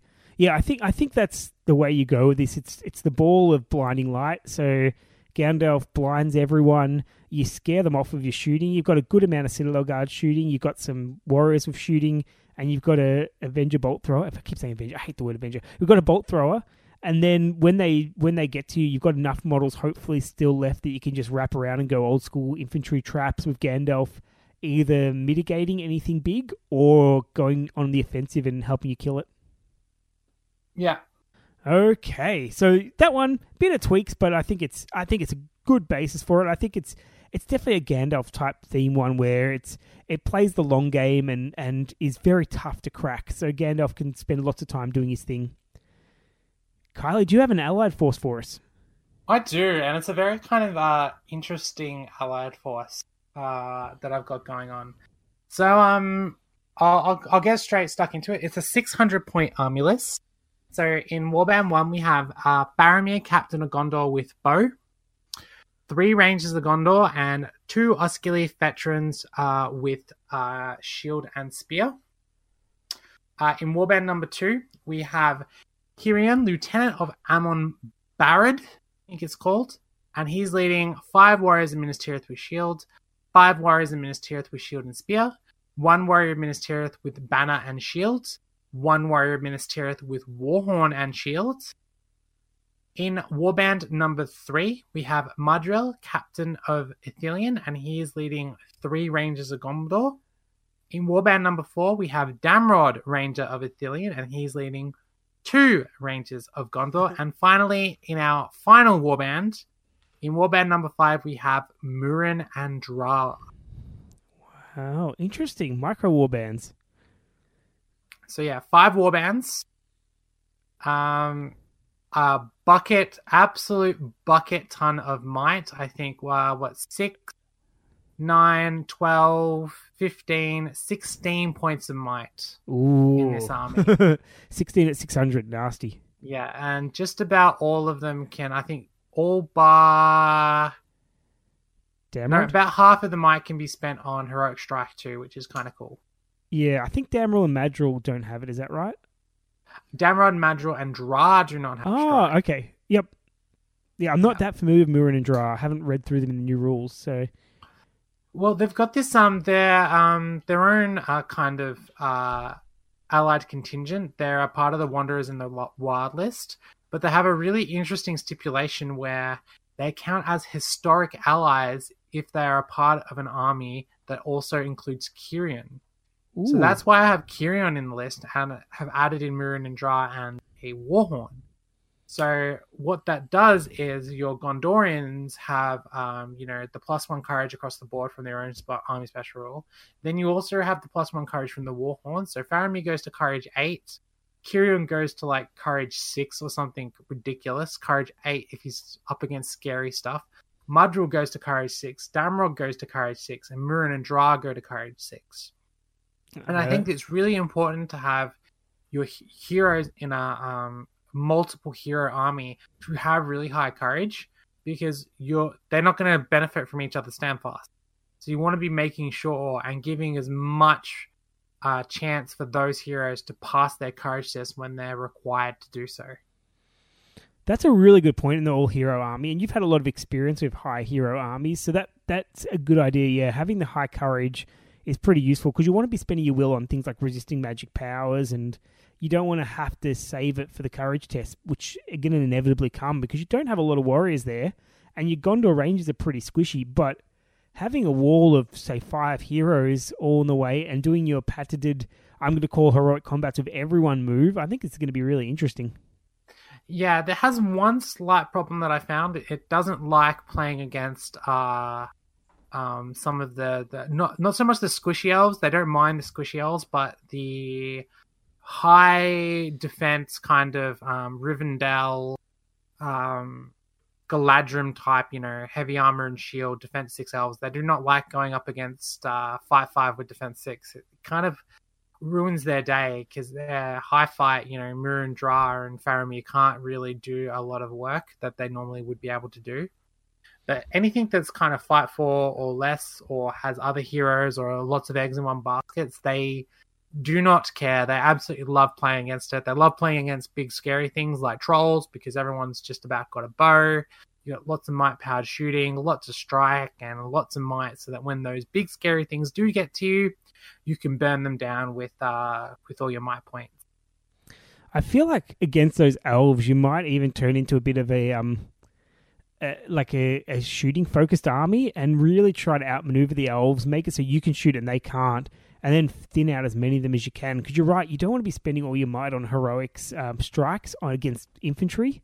Because your heroes should be doing most of the kills, so you really need to thin them out and at least match them with your numbers. Because you might even fight an elf army that has the same amount of numbers as you, so you really want to to go at them, thin them down a little bit first, and then finish them off. Mm. And that's kind of that's kind of one of the things that I've always found playing these particular styles of all hero armies is they always struggle against um, high fire infantry. Uh, so anything five five or higher. Uh, one of the armies that I struggled playing against at Articon, um, with uh, my ranger force was up against um, pikemen uh, supporting dwarves, and because I didn't have my own fight six to really kind of I didn't have much fight six to really pressure. I was finding that Arathorn and Halbarad were losing combats that normally they would have been able to handily deal with, and the captains were struggling a bit too. Um, and I really had to leverage the twins in that situation to get get really kind of get through those annoying high fight fight five fight six elves. But this list doesn't have a fight six big centerpiece hero. Their their, their biggest hero is um, Faramir, and that can can prove to be a problem against you know those kind of lists.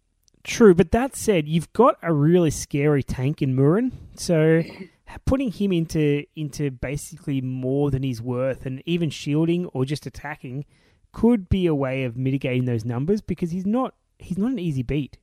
His defense is high enough, and he's a good enough fighter that he's going to take some work to get rid of. Yeah, Murin's, Murin's I found um, And Drar, even with Drar taking nerfs to his FIFO, I found have been very, very, very useful.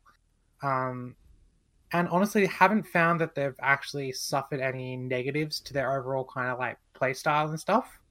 Um, I usually have Drar as the leader of the warband, so you're using the less valuable might to put them in the right positions when coming on in random scenarios, which doesn't happen a lot with Madril, but occasionally can happen. Um, and also, the whole main kind of purpose of the army is chaining those heroic actions, you know, chaining heroic combats with heroic strikes and pushing them into kind of uh, weird and awkward places. All it means is you've just got an extra layer of thinking where you have to make sure that the heroes that are calling the heroic combats and the heroic moves every turn are Damrod, are Madril, are Drar, and not the ones that are the strikers, because they're the ones you want to be calling the strikes with every turn to take down the big scary things. But if you play it correctly and do the right positioning and stuff and getting Madril, Damrod, and Drar into the right positions, it plays very, very similarly and still plays very, very uh, competitively and really fun to use too. It's always fun to call lots of heroics in turn. Yeah, it looks like a fun army, and I really do love that it's themed based on the old um, Shadow in the East scenarios. So uh, it looks like a good one. Looks looks six hundred is you can get a lot in six hundred, can't you? Okay, so my next army, Kylie, is another six hundred points. This is why I'm talking it up so much. It's my ally force. I've only got one ally force this time. You've got the two. I've gone for a fiefdoms ally or fiefdoms. Um, I've gone for Yeah. my favorite fiefdoms character, which is Angbor the Fearless. I think he looks the best in my opinion. I love the clansman sort of look, and this edition clansmen are worth their weight in gold more so than ever before. So I've gone for Angbor the Fearless, leading fifteen clansmen who have that new. They have the new Yeah, sword rule. They can re once they get a six, they're all good. It's a normal attack. They do serious damage, and for a Minas Tirith infantry type army, they actually put out the hurt big time. And their courage is fantastic. They get that mini Aragorn banner effect of Angbor, the the six inches, and they're they're re-rolling it. Just those guys. But this warband is pretty scary, and it's not that expensive. Angbor is pretty cheap, and the clansmen aren't that expensive. So it's like 180 odd points for 16 models. That's not are- too bad.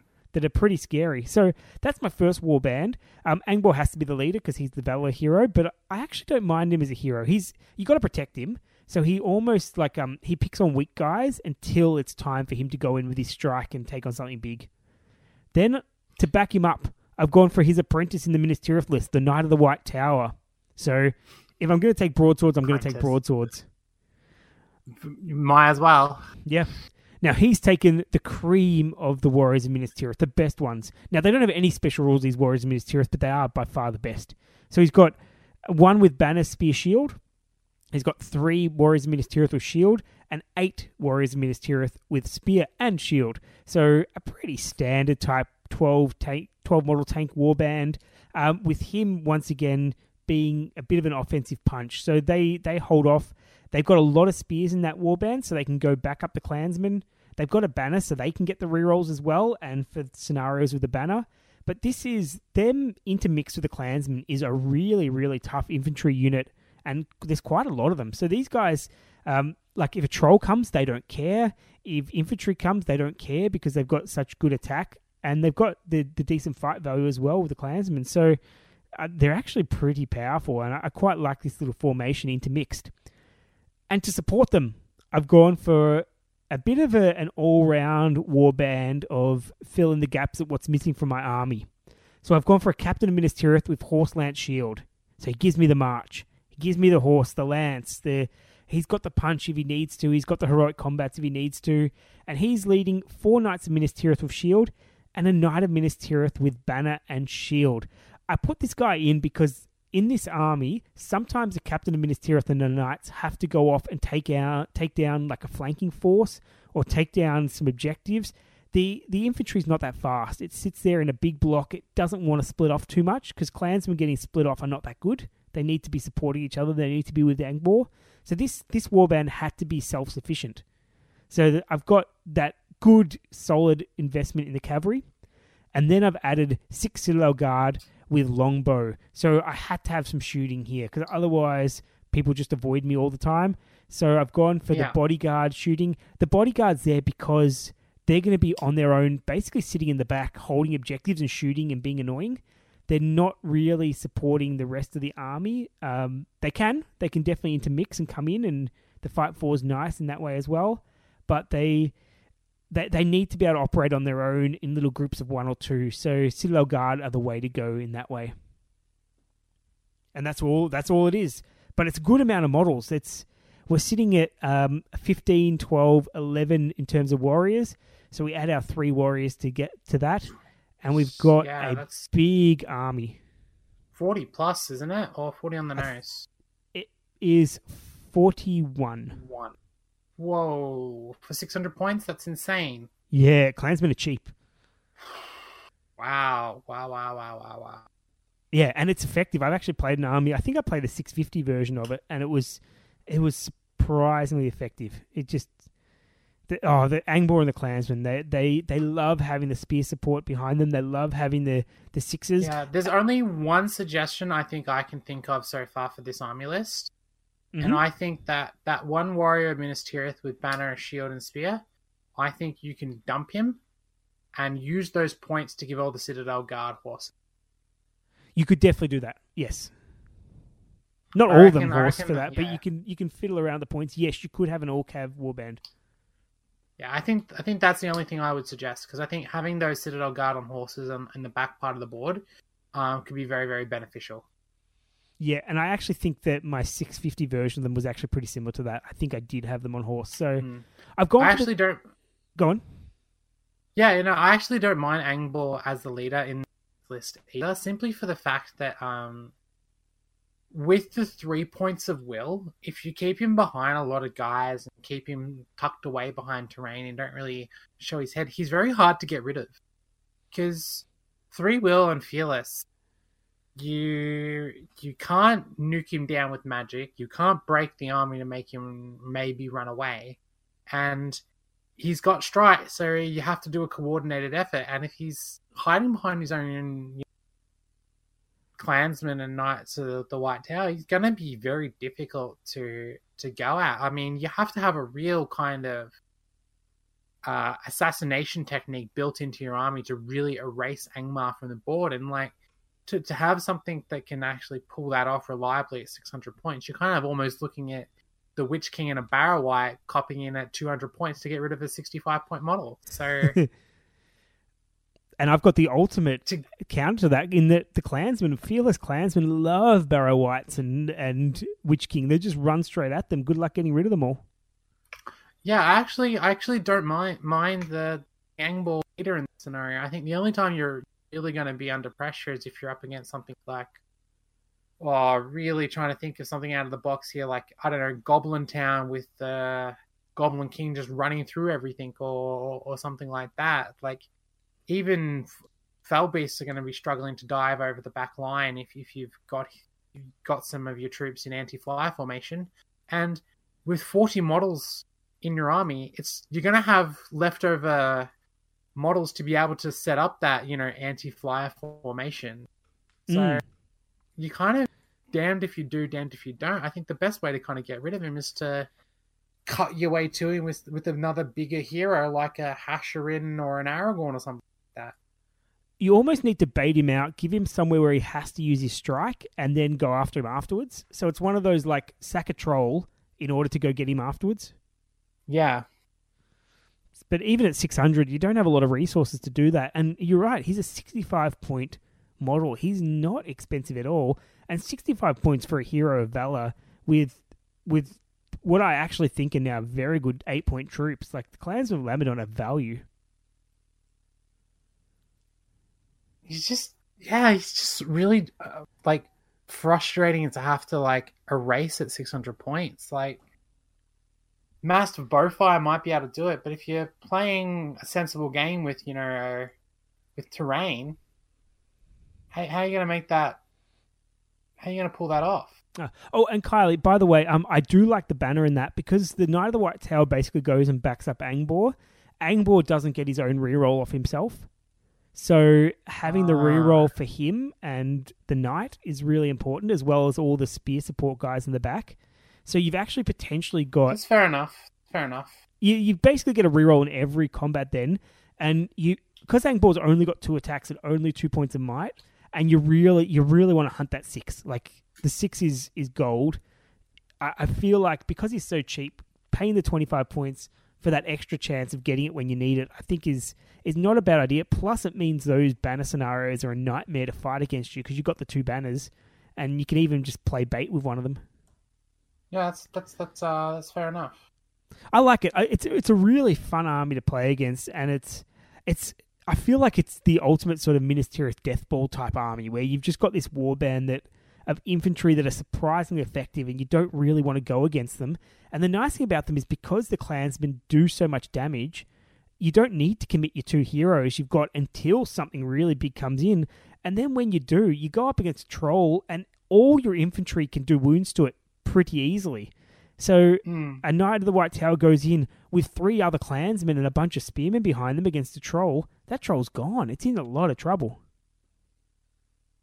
Yeah, yeah, that's true. So unless you got something with really high fight, and it's really going to be sh- tricky for something like uh, uh, an Angbor or a Knight of the White Tower to deal with. I think actually, now that I think about it, the one kind of model I'm thinking that could really, really make Angbor and the Knight of the White Tower really think about what they're doing is um, Amdur. Yes. Simply for the fact that it can copy strikes and has an elven blade with high fight value and a bucket load of attacks. Oh, look, that's true. Fight five is a pain for them. We're Um, looking at yeah, and, but that's and- Amdur we're talking about, like the the biggest baddest Easterling that ever that ever lived. like we're talking about some pretty big heroes to reliably be able to deal with Angbor in this particular type of list.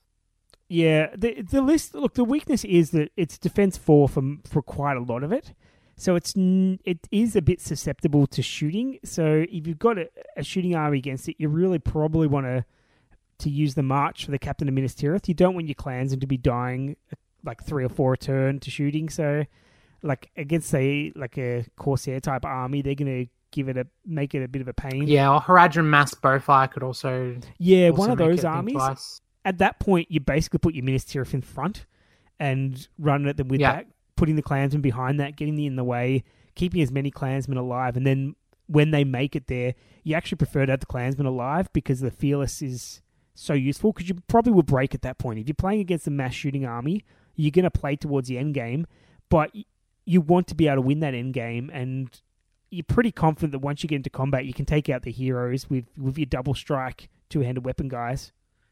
Yeah, it's a fun army. Kylie, try to follow that. You've got the last one for today. All right. Well, I'll, I'll be honest. This isn't my list. In fact, uh, since Matt couldn't be here for this portion of the cast, I, he has left me with, um, I guess you could say one of his uh, legacies, uh, if you will. Uh, this list, I'm, I'm, I'm personally a bit skeptical of, but uh, we'll read it out anyway. Uh, so in Warband number one, we have Boromir, Captain of the White Tower, with horse and the banner of Minas Tirith and a shield. So All out. the big bad Boromir, full, full, full, um, full kit, kitchen sink and everything. He's he's pretty pretty nasty. Uh, in his warband, we have six knights of Minas Tirith with shield, and that's all we got. In warband number two, we have Ingold, Warden of the Rammas Echor. Uh, in his warband, we have six warriors of Minas Tirith with shield and six warriors of Minas Tirith with shield and spear. And then finally, in warband number three, we have an allied contingent hmm of Prince Imrahil of Dol Amroth with armored horse and lance, and he has six knights of Dol Amroth and twelve men at arms of Dol Amroth. Ooh. Now, I know what you're thinking. What is I'm Matt thinking- trying to do? no, and- I, I know what he's trying to do here. Scary. Well, it, it is it is pretty scary. Um, but uh, I don't know. I'm I'm not 100 percent sent down with with how how scary this really is. Okay, let me let me talk it up then, because you're going to talk it down. I'm going to talk it up. What you've got here is the overlapping special rules of Boromir's banner and Prince Imrahil's knight assistance, where what is it? Something close to him, they get a plus one fight value. Yeah. Yep. And so, I believe, uh, Knights of Minas Tirith within three inches of Prince Imrahil have plus one uh, fight value. is it only knights or is it the men of arms as well? Uh, Men at Arms as well. Okay, so that that's the thing. Like the pikes and the men at arms are really the key here because they're probably going to jump behind warriors of Minas Tirith or or just in the way of each other. Um, and the knights of Minas Tirith, the knights of Dol Amroth are on foot, so yeah, you can put them at the front. But they're going to hug Boromir's banner. Boromir's banner actually, I think, works with just all friends, doesn't it? It's not just Uh, it works with any model that has the Gondor keyword. Okay, but Dol Amroth does have the Gondor key keyword. Dol Amroth does have the warrior and Gondor keyword. Yes. Gotcha. So that's the combination there. So you fight for uh, Dol Amroth knights, and is that the minister? Uh, the men at arms are also fight four. They get a plus one for Prince Imrahil close by, so fight five, and a plus one for the bar- banner fight six.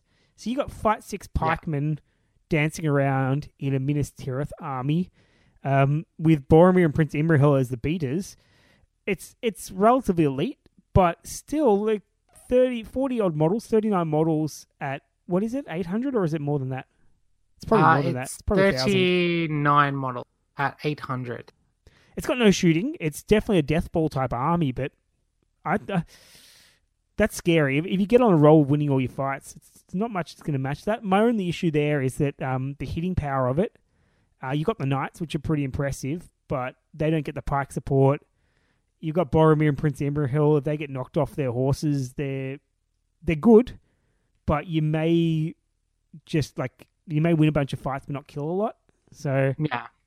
um, Plus, you've also got um, Ingold as um, in there as well with his special rule overlapping as well. So, So none of the warriors uh, are moving backwards either. Yeah, but there's only so much space you can overlap all those rules as well. So I feel like Ingold's probably almost off on a flank, just protecting that scary fight six block with uh, Prince Imrahil and Boromir doing most of the work. Hmm. I mean, that's that's where my my worry for the army is as well. Is it's yes, you got all these very impressive specials, but they're only overlap in one spot, and um, in addition to that as well, it's very susceptible to um, big, scary monster things. So if you're up against anything that's fight seven, like big monsters that are fight seven, like troll chieftains, dragons, that kind of ilk, the fight six impressive death ball is is really going to start to struggle. And because you're paying so much points to to overlay these special rules, if you lose one of those special rules, your army efficiency is going to go down drastically. And in addition to that as well, if you start losing troops too rapidly, you're just going to lose fights because you don't have the numbers advantage. Yeah, the numbers are what worries me. I don't think I think the heroes are pretty much they're going to be good because you've got a fight seven Boromir, you've got a fight six Prince Imrahil, both with strike and a bunch of might. I don't think they're too worried about it. Magic is the one that I'm more concerned about with them because they've both got limited will and they're not sitting on any resolves. I don't believe. Hmm. So, oh no, no, Imrahil has the resolve, so that could be good. But I think it's going to be susceptible to the the Halo tactics and um, something that's just going to like surround and trap and, and munch warriors. The problem is then though, you still like even captains are going to be losing fights against this. I, I I'm interested to see how it goes. I'm I'm not sure. I honestly don't know. Um, shooting could take out a few guys, but once again, you've got pretty high defense across the board. I mean, Yeah. of course, their army would absolutely love going up against something like this. Oh, a pure avoidance army would love it absolutely because they just halo it and and shoot it and all that sort of stuff, and then you're forced to waste your resources by calling marches and heroic moves. I don't think you have any marches, do you? No, Ingold has one. No, I think Ingold has a march. Yep. No, he has strike and defense.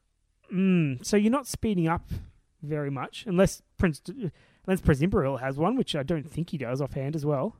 I couldn't tell you off the top of my head, to be honest. On the top of my head, Imrahil has resolve, strike, strength, and defense. So Yeah, I thought it was resolve, strength, strike. no, no, no. I've actually got the book here. I don't remember oh, anything. Excellent.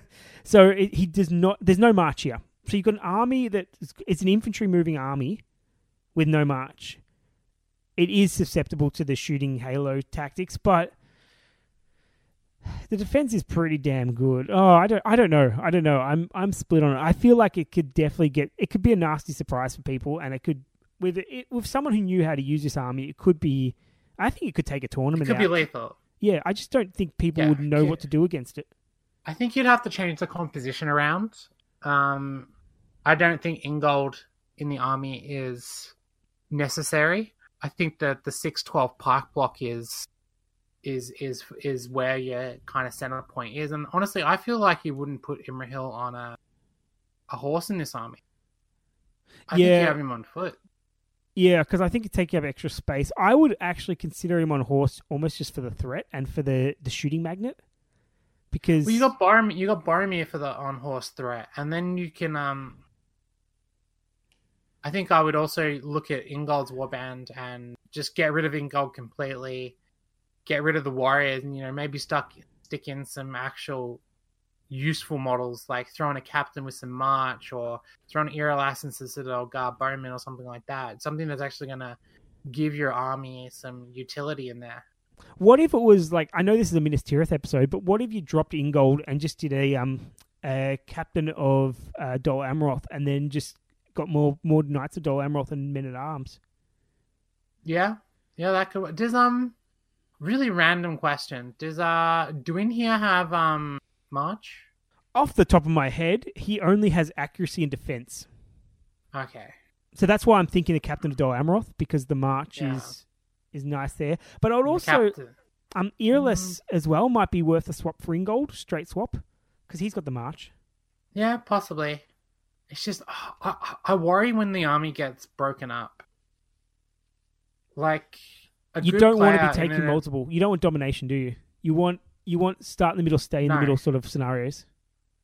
stay in the middle, start start in the middle, stay in the middle, or run to the middle, or because I don't know, a lot of the scenarios force you to get split up, and if you if you're hell bent on keeping your combo active and keeping Boromir and Prince Imrahil kind of almost on a a six to three inch tether within each other just to keep that fight six going, your opponent's going to split you up. They're just going to like horseshoe and halo out, and like what do you do then? What what do you do when your army starts getting pulled to pieces and a three by six block of infantry with the knights and the men at arms? That's that's surroundable because if you're going that deep and you're going to need to go that deep to get the combo going, Yeah. I don't know. I, I get worried. I, I get worried for this list. Also, if you take on something like a Rivendell Knight or a Rohan list that's um able to avoid you with it, like all you've really got is Boromir and Imrahil to go in unsupported for a turn and hope to do their best, which is Yeah, pretty what happens when your horses go? Like Yeah. even against Ringwraiths, like Ringwraith starts going right. First turn, three dice black dart on your horse. Three dice black dart on your horse. What do you do? Yeah, yeah. No, no. Look, it's it's the probably the ultimate start in the middle, stay in the middle type one. But you're right; it does have some significant weaknesses, which is what you get for spending so much on two big heroes with overlapping special rules that that you need to work. Now that said, you don't always need them to work because you might not need fight six. So if you don't need fight six, Boromir and the knights can go off on a flank, and Imrahil can hold his own in the middle quite well. He's got the banner rule. Yeah, that's true. That's Hmm. very true. It almost seems like it's a Gondor list that's designed to take on and beat elves. I think so. I feel like it's the um. Oh, you've got fight five Mirkwood elves, do you? Here we go. Here's my fight six infantry of Gondor. Yeah, yeah. Because my combat elves, say, say my combat um, Mirkwood army would hate to play this because I don't have enough shooting I to be able I to think threaten I think the um the King's Guard um with Thranduil could give them um a bit of a pause for thought simply because the Elven Blade does gives them the edge. Oh no, I on top of agree, but I feel like Boromir and and well, no, you're right. If I got them as spear supports, I could hold my own there. But even then, I don't have the strength to go and cut through this. And Thranduil is going to be a, is going to be cut down by Boromir. It's all going to be on Thranduil. Yeah, Thranduil with the Palace Guard next to him. Because then you got fight six with Elven Blade and plus one to wound. Yeah, yeah. I, I don't know. I don't know. It's it. I feel like it's an army that, um, like matchup dependent. You could absolutely get ripped apart by this army, or you could just pull it apart piecemeal over time. Yeah. Like, like just to like take it one step kind of further in a in a other direction as well. Force. What happens when you play against the sixty model uh, Goblin army? I think you just jump in a corner and and fight it out. I but you're right. You're right because they they wouldn't have any problem getting through the defense. Hmm. And then the What- the king throwing stuff at Boromir and Imrahil. Yeah, nasty. Yeah. What do you do against an army with like a, big, powerful centerpiece like um Uh, I'm trying to think of one. Give me a sec. Azog. Azog or Bolg or uh, the Balrog even. Like you're gonna really struggle to deal with those big scary heroes, especially when they're backed up, because they're just gonna punch a hole through your army. Yeah, good good food for, for, for thought there. Look, I like this this segment in that we can discuss all this sort of stuff. So Matt's not here to mm. defend his list, so we can't be too harsh on it. But I, look, I think it's I think it's got some serious synergy there, and I think I think having fight six pikemen Knights of Dol Amroth is something worth writing home about. But other than that, Yeah, I think one of the lists now that I'm thinking about it that's really going to make this army really, really think would be Spam Harad with the Betrayer. Oh yeah, Like you- juicy, rerolls to wound, throwing bucket loads of dice at you, a few turns of shooting. You're going to knock out all the def- defense six front rank real quick. and they can't expose the knights or to get at you, and you can take them out reasonably well. Yeah, Fifth thought. Yeah. Just kind of like thinking, what, what, what could you do against it? Triple Troll Chieftain. There's another good one. we're taking wacky armies to beat a wacky army. Yeah, fair enough. No, I'm sure we could do that with most. of 80 our armies. hobbits, all the throw stones in the world. I don't know. I- 80 hobbits won't like this because of the high defense. Yeah, but you get that w- one or two turns of just mass shooting. Yeah, but once because they can't shoot through their thing, guys. Um, and you, you can avoid to throw stones to the knights and Boromir and Prince Imrahil. So the knights shield Boromir, keep him on his horse if you can, and then just go in with him and just hobbits fair aren't enough. hom- hobbits can't match Boromir. No, that they don't have strike anymore. They die pretty quickly. But look, it's oh look, that's an interesting army to finish on. We better pack this up, Kylie, because this is this episode is by far our longest one ever, and most of the time we do this, we split into multiple parts. This time, any listener that's still listening is probably well and truly out of it. Yeah, uh, to be honest, I am a little bit too. I'm just kind of like fluffing through armies in my head. uh, at the moment, I'm currently in the Isengard army list thinking, oh, a decent block of crossbows with Vraskû would have a good crack at it as well. Don't do this. Don't do this, Kylie. We want to get some other episodes that aren't just army list episodes. We're going to mix it up a little bit. I know we've had mostly army lists, but we will get to all the armies, listeners. I know that that it's been so many requested. Um, we're probably going to stick with the thematic ones. So the next one will be something probably evil and probably something that plays against Minas Tirith, just to to help you out of those scenarios. But we're not going to reveal it just yet. Um, hope you've enjoyed this episode. This was it's been fun. Minas Tirith is is definitely more appealing now than it used to be. Hmm. Uh, As, as I said earlier on in the podcast as well, one of the absolute things I absolutely love, love, love about Minas Tirith now is the sheer amount of options you have with your named heroes, or even just heroes in general. Every single hero in this army list has a place and is a legitimate choice um, in kind of almost any situation to be taken. Captains are great because they're one of the few marches in the list. You know, you got things like Irolas, who's good defender. You've got Ingold, who's great at you know going heads up. You, you've got you know your big three in um, Boromir, Aragorn, and Gandalf. You got good macro heroes in Denethor. Like you got so many cool choices, Mhm. and and that's the thing I really love about the list is choices. You've just it's such a fantastic list to have to play with now. Yeah. I think they've done a very good job with it. If you like choices, this is an army for you. Quite frankly, it's got so many choices, and you compare it to my my Dunland army, for example. It's got a lot more options. So enjoy Minas Tirith, listener, um, and we'll talk to you again shortly. Well, probably not shortly, but we'll talk to you again at some point. And remember, traps win games.